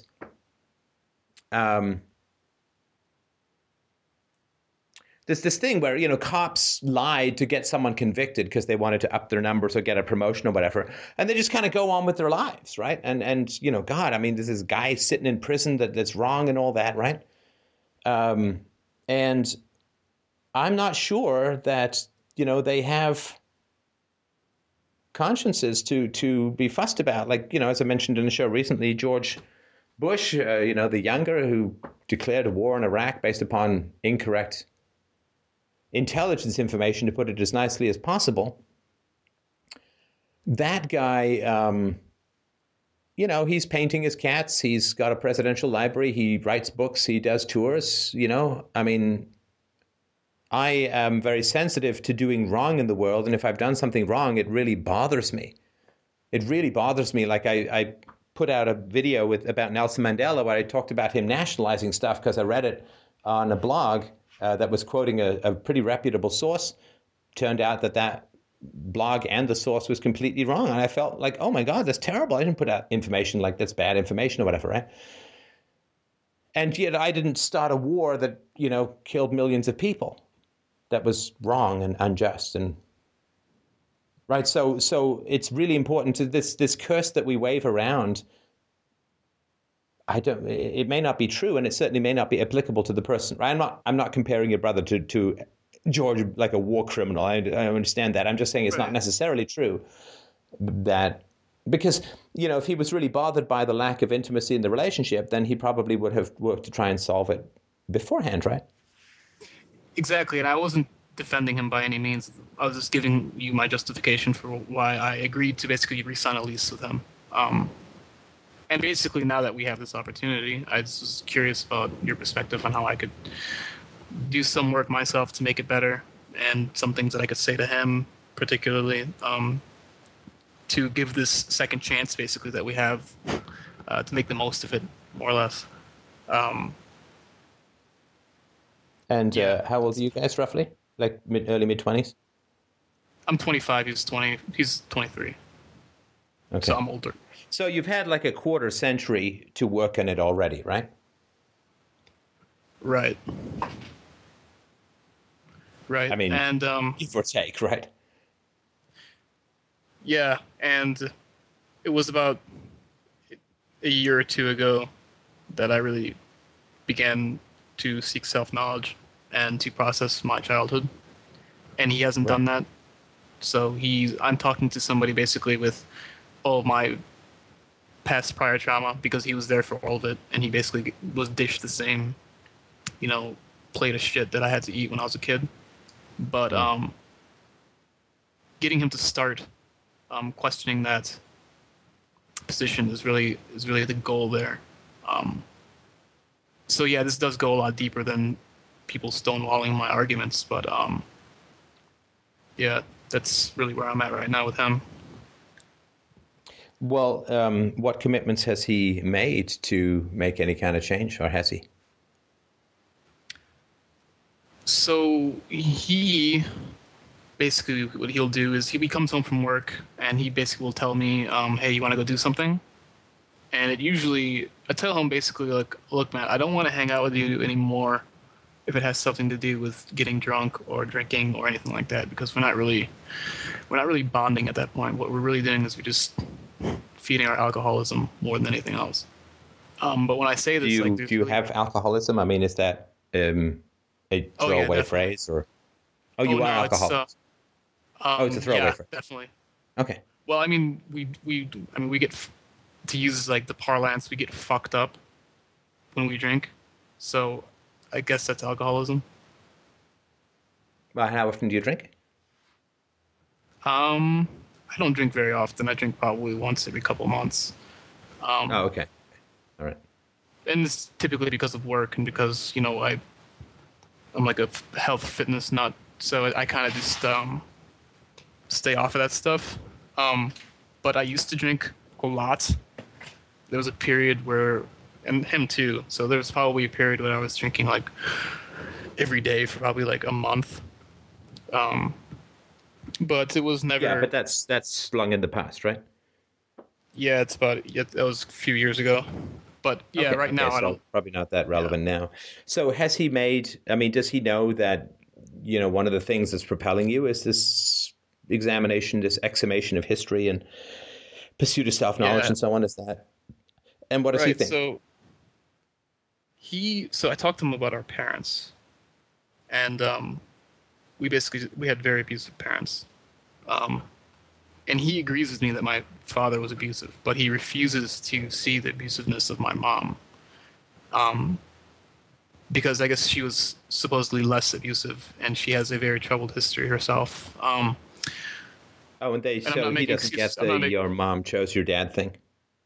He doesn't get it, and he feels sorry for her because of my mom's history, and because she is she's extremely nurturing in a way that she's like one of those mothers who would probably sacrifice her life for her kids, but at the same time is still abusive. If that makes any sense. It makes no sense, right? I mean, she's basically like financially bankrupt, but she's still like. Even though that me and my brother were both pretty well off financially, she still spends like half of her paycheck sending us care packages, which I don't really understand. Even though when I tell her like, well, do okay, this. But hang on, so she would do anything for her kids, you think? I know where you're going with this, Steph. I've listened to your show enough times. Okay, but take it away. I'll get a snack. You take it away. I know. Sorry, I didn't mean to. I'm not trying to be. No. Go ahead. No, I'm glad that you do. So go ahead. Okay, so yeah, I know that if she really did care that much, she would have gotten away from my dad for one, and she wouldn't have been abusing us verbally and physically. That's but not he, what he I was just thinking. But sorry, that's where I thought you were going with this one. No, I mean that's a fine that's a fine thing. But have you talked to your mom about your childhood? I did. I recently spoke to her.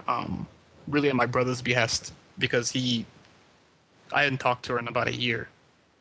Basically, I'd cut off all contact with my parents. But he asked me to speak to her because she claimed to be depressed and she couldn't go to work anymore because I wasn't speaking with her or something like that. It was something along those lines where she was so depressed that she couldn't even get out of bed because she felt like such a horrible mother. That kind of thing. So she was basically trying to guilt me into talking to her, and which I did. I just said, "Okay, I'll talk to her. I'm gonna make it hard for her too. I'm not going to just say, I feel sorry for you. I forgive you for everything that you've done and whatnot." So I told her basically, like, if you want to keep talking to me, these are my terms. I told her about how I didn't have much of a connection to her throughout my childhood, and how I was perpetually abused by her, how she married a pretty vicious alcoholic, and everything I had to say regarding our abuse, and which I relayed back to my brother. I told him everything that I had told her. He still doesn't see this. He still doesn't understand this. Sorry, who doesn't? Your brother? My brother. Yeah, my brother still doesn't. Okay, no, let's get back to your mother. Let's get back to your mother. Don't. Flip me in and out of people. Sorry. So what happened with your mom when you told her all this? So first she said that I was overreacting, to which I told her, no, I'm not. And this is why. Okay, so she wouldn't do anything for her children then. Right. Like, listen to them, right? Like, she asks a question, you give an honest response, and she tells you that you're wrong. Exactly. Right, so the idea that she would do anything for her children, I mean, she won't even listen, right? Right. When I said what I had, when I said that she, quote unquote, do anything, it was more like a self-sacrificing sort of thing, like physical self-sacrifice. It seems to me. No.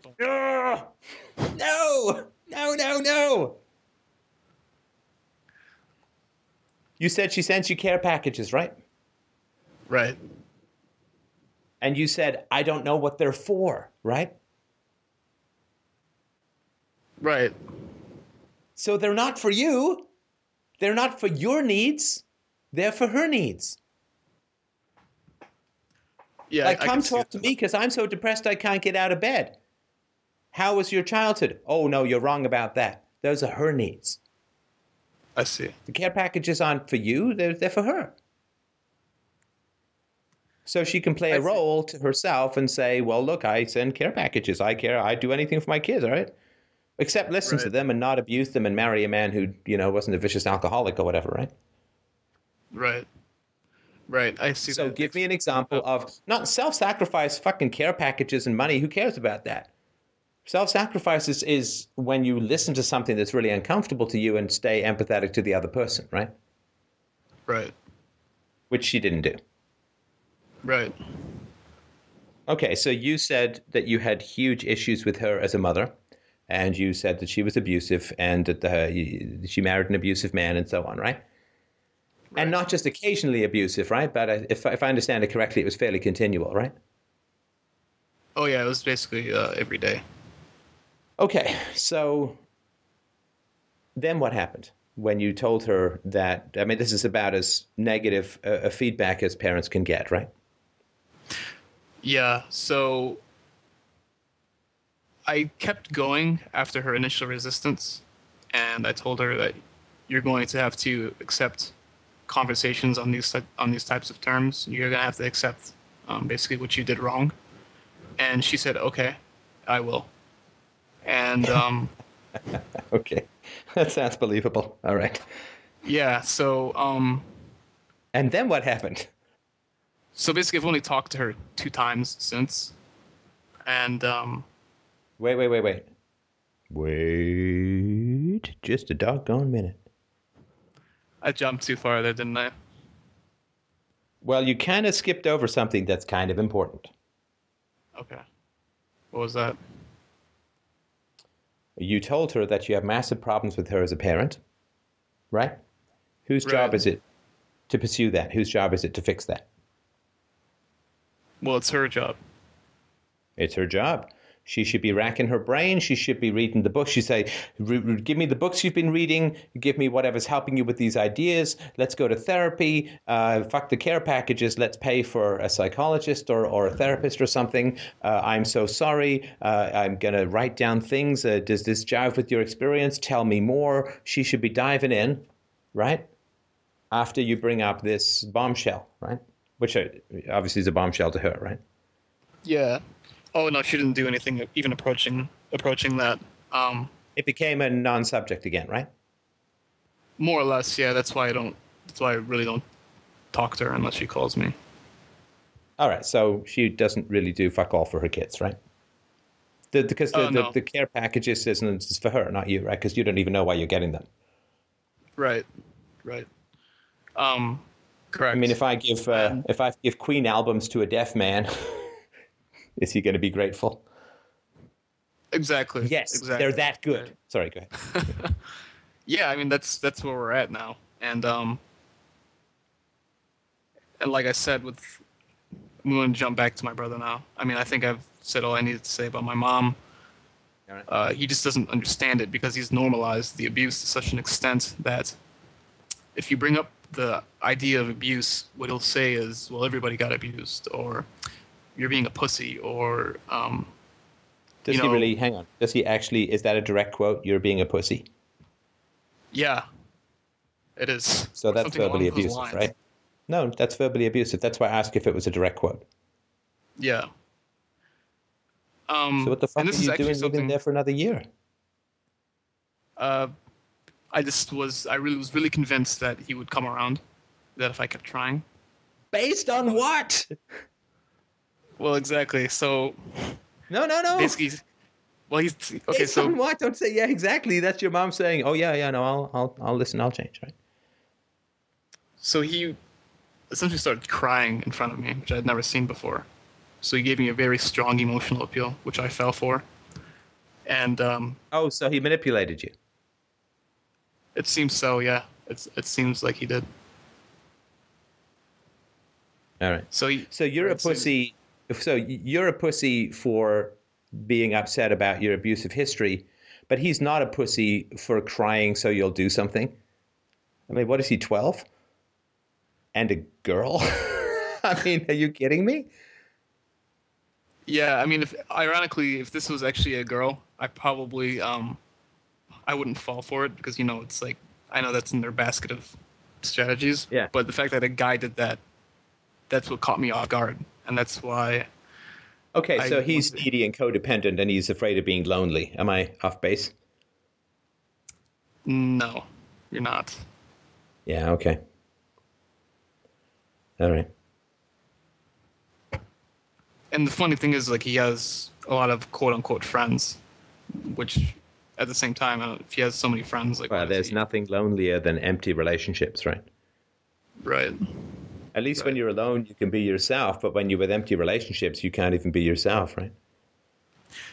Yeah, definitely, definitely. You can be real alone, or you can be a ghost with false friends. The ghost with false friends things, you know? Pulse proximity is not intimacy, and it's worse than no friends at all, but all right.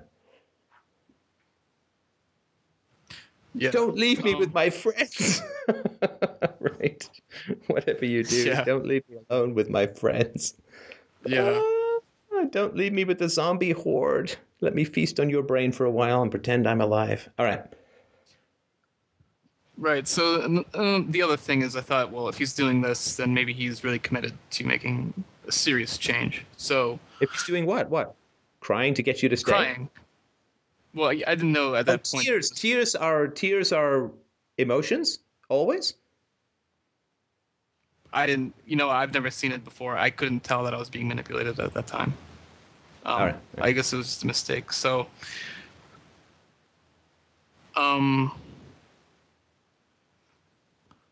basically, I think I'm kind of running out of things to say now, given I think I said that basically everything that was on my mind regarding this topic. I don't know if you want to add anything or want to ask me any questions. No, I mean, I'd be cautious about this relationship, for want of a better word. People who make commitments to self-knowledge, you will not mistake them for fakers. Right, because they're really working. They get destabilized. Everything's thrown into question. They can't sleep. Their health habits can decline for a while. They're all consumed. They weep at commercials spontaneously. There are people who are in the process of deep self-mining and reconnecting to original pain. You can't miss that. I mean, it becomes all-consuming because then you turn around and face the fucking predator called history.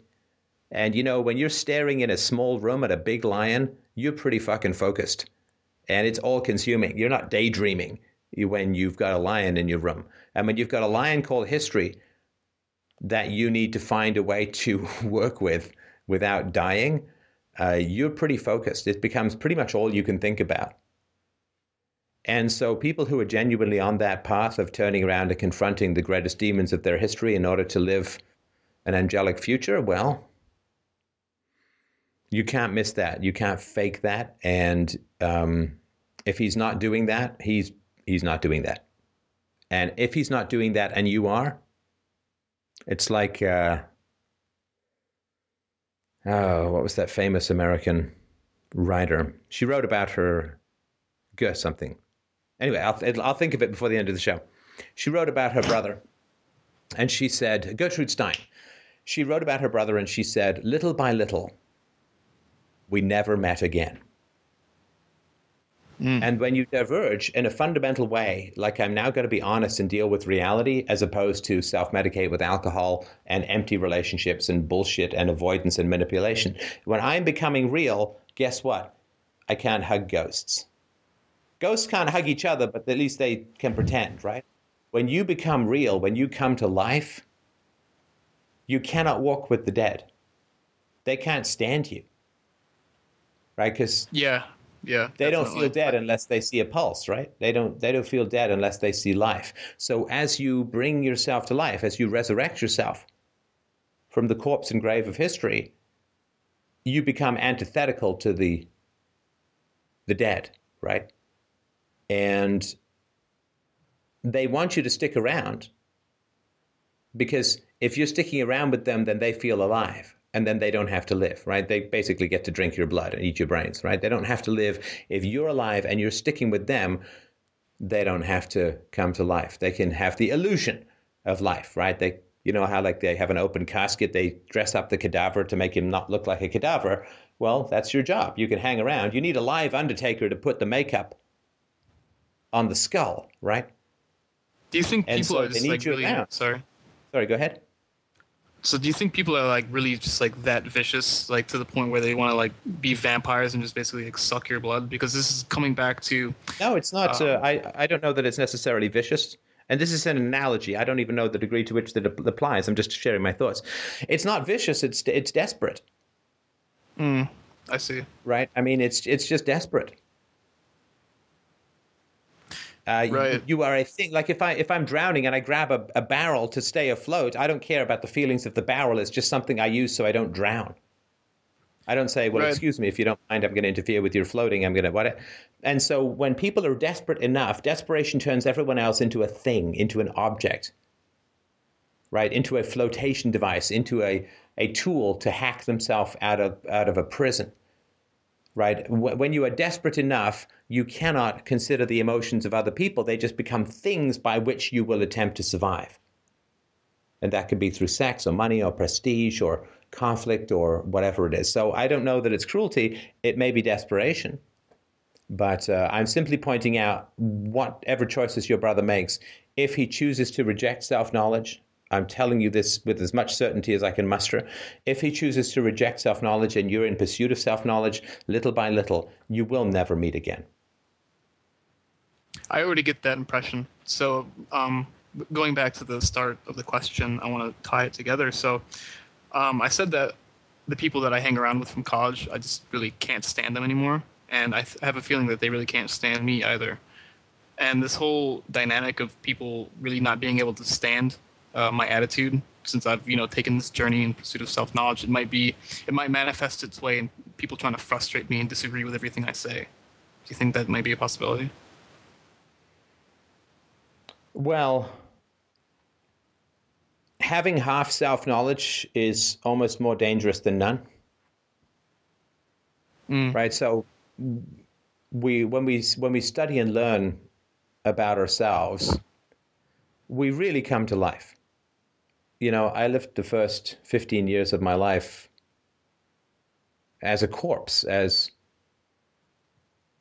a little boy with no pulse, running around with all the frantic restlessness of a ghost, without even the stimulating clink of chains. And when I began to look into my history and examine my pain, which I think I did just in time, I began to come to life. Everybody likes coming to life. It's an agonizing process, a painful process to wake up from the cryogenic cage of history. Everybody loves to come back to life. And there's a relief as energy, as emotions, as passions, as compassion, as empathy, as it flows into you, as it energizes you, as it terrifies you, as it brings you to life. It literally is the lightning bolt that brings Frankenstein's monster to life. It feels like that. It's searing. It's powerful. And when we wake up to the aliveness in ourselves, we often forget to wake up to the deadness in others, to notice the difference. For a long time, I thought I was rejoining the human race in coming to life. Because I thought, well, my leg was broken. I get my splint. I get my cast. I do my rehab. And I'm back then running around like everyone else, right? This was my thought. I was damaged. I was repairing myself. And that I would be fixed like everyone else. This is not the reality of what happened to me. It's not the reality of what happened to anyone I know who has rigorously and relentlessly pursued self-knowledge. It does not happen that you heal yourself to rejoin humanity. Like Nietzsche's Superman, you heal yourself and surpass humanity. because humanity is, as I talked about earlier in the show, inhumane. And again, you don't have to take my opinions or arguments or experiences for this at all. You have to simply reveal the truth of your history and the thoughts and feelings to those around you, and test if everything I say is to be put to the test of your empirical experience. But I know what's going to happen, and I know there's a reason most people don't ever do that test, because they know what's going to happen as well. But when we wake up to ourselves, we do not climb out of the grave to join all the mourners who then turn into people celebrating our resurrection. We come out of the grave to see a world of holes and graves. We come out of the grave and see a landscape of the dead. And that is the horror that I was talking about before. So to wake up for yourself is great. I hope that your brother makes the right choice and climbs out of the corpse pit with you.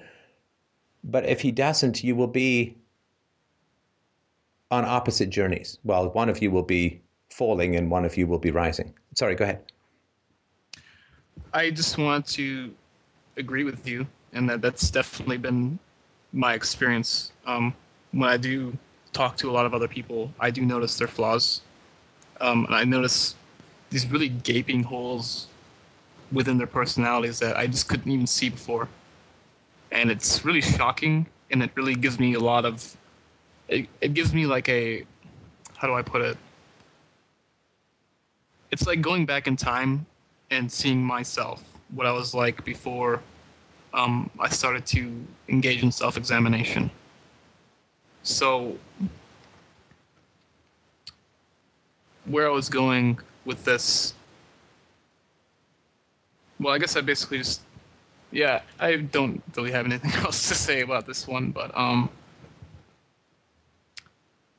yeah. And if you look, sorry, when you really have self-knowledge and you really have the truth and you really are alive, your very eyes will burn the dead. I know this sounds all kinds of melodramatic, but I'm telling you, in my experience, it's very true. That the very aliveness in your eyes will burn the dead. It's like you get these full concentrated being alive lasers that come out of your eyes. And so when you are alive and you are dining with the dead, you have to pretend to be rotten. You have to pretend that your teeth are falling out and you can see your gum line through the holes in your cheek. You have to pretend that one eyeball is falling down. Right? You have to mimic the dead to be with the dead. Mm. And that is... I'm sorry, go ahead. I was going to say I understand. And there's another thing, actually, I just thought of. So remember when I asked you, do you think it's viciousness? And you had said it was desperation. The reason why I was curious about the disposition of the other person, the dead person, is I really want to know how to position myself when I talk to these people. So if it's desperation, I guess I kind of feel sorry for them. No. And I don't want to help them. This is what I'm trying to get across to you. And I'm not doing a great job, and I'm sorry for that. You can't talk to these people. I see. You speak a different language now. I see. You cannot talk to them, because anything that you say that is honest will be opposed, which is what you started the conversation tonight about, right? Anything that you say, it's not what you say. It's that you're alive when you say it that they're opposing. Right? It doesn't matter what I say to some people. The fact that I'm alive when I say it is what they dislike. I see. So you can pretend with them, you can diminish yourself, you can act like the dead with them. But even then, you can't really get away with it. But they will enjoy at least having the power over you that you will extinguish your life to join them in their monotonous dirge of emptiness, right? They will at least feel satisfied that they have the power to have you kill your life to sup with the dead, right? They will gain some sense of power, some feeling of power, some rush of power over that. But if you go into the tomb world full of life, they will hate you. Because and not because you're alive and they're dead. They won't hate you because of that. I mean, they will hate you because they don't have to be dead. Because they choose to be dead. And I see. They think that everyone has to be dead, but when you come along and you have resurrected yourself and you have come to life, then it reminds them that death is in fact a choice. The living death of avoided, repetitive, dysfunctional, abused history, the living death of the Groundhog Day of gruesomeness is a choice. There is two gaps every day in the revolving door of history. You can step out. It's cold, it's bitter, it's dangerous, it's difficult, but you can do it. And whenever the living walk among the dead, it reminds them that they haven't died. They have merely chosen death, chosen to continue in a state of death.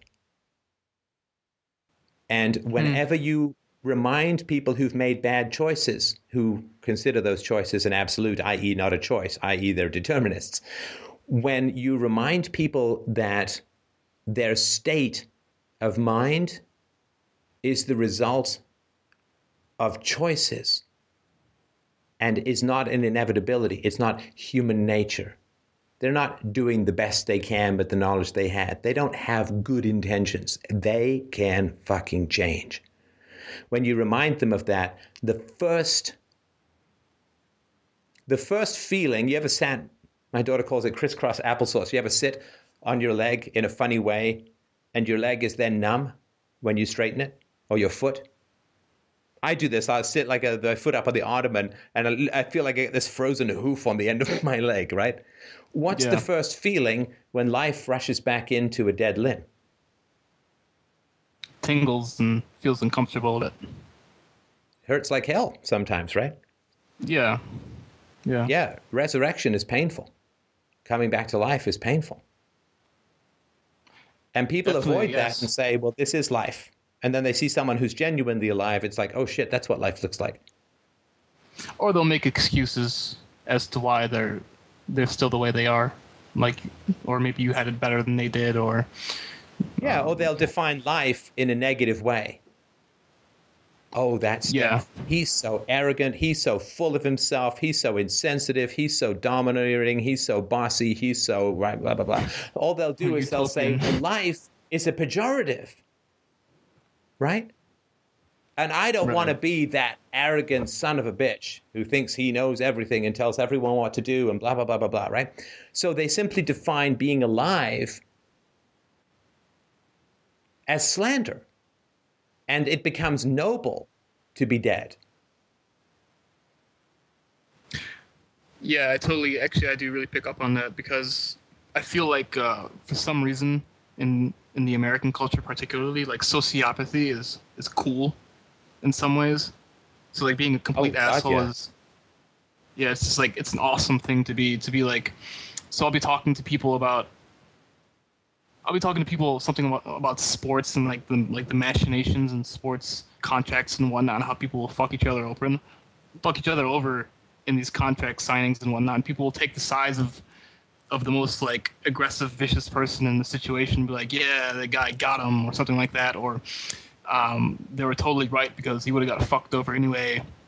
And it's just like this general thought that if you're being a sociopath, you are somehow standing up to a system that's trying to force you to be good so it can, manipulate you, or it can fuck you over, rather, if that makes any sense. Oh, yeah, because it's all, sociopath. I mean, win-lose, right? There's no win-win. Right. There's no sustainable win-win. It's all win-lose, right? Which is why when you're honest, you get attacked, right? Because it has to be win-lose. Yeah, definitely. And... Definitely. Yeah, I mean, the what is it that most kids want to be is famous. Right? They don't care how, they don't care why, but most celebrities are, as far as I understand it, like clinical narcissists, right? I mean, it is a we have terrifying templates of who you should be in the world.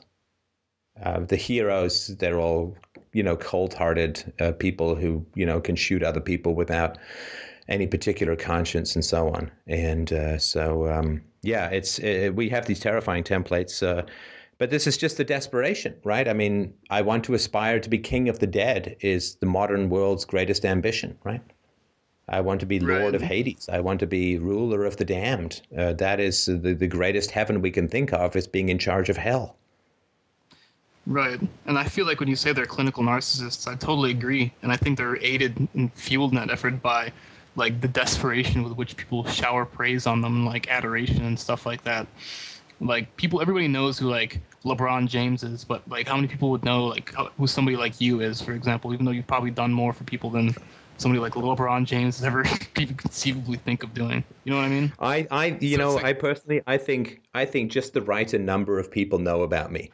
I actually would not want to. If more people knew about me, I would suck at what I do. You think so? Why is that? Oh, I really, like, I sometimes think, let's say somebody offered me a TV show. I would, like, run the opposite. I would run in the opposite direction. I think just the right number of people know about me. And it's going to take a long time for my real value to be seen, which is perfectly fine. I mean, it wouldn't be as an important job to do if I were better known.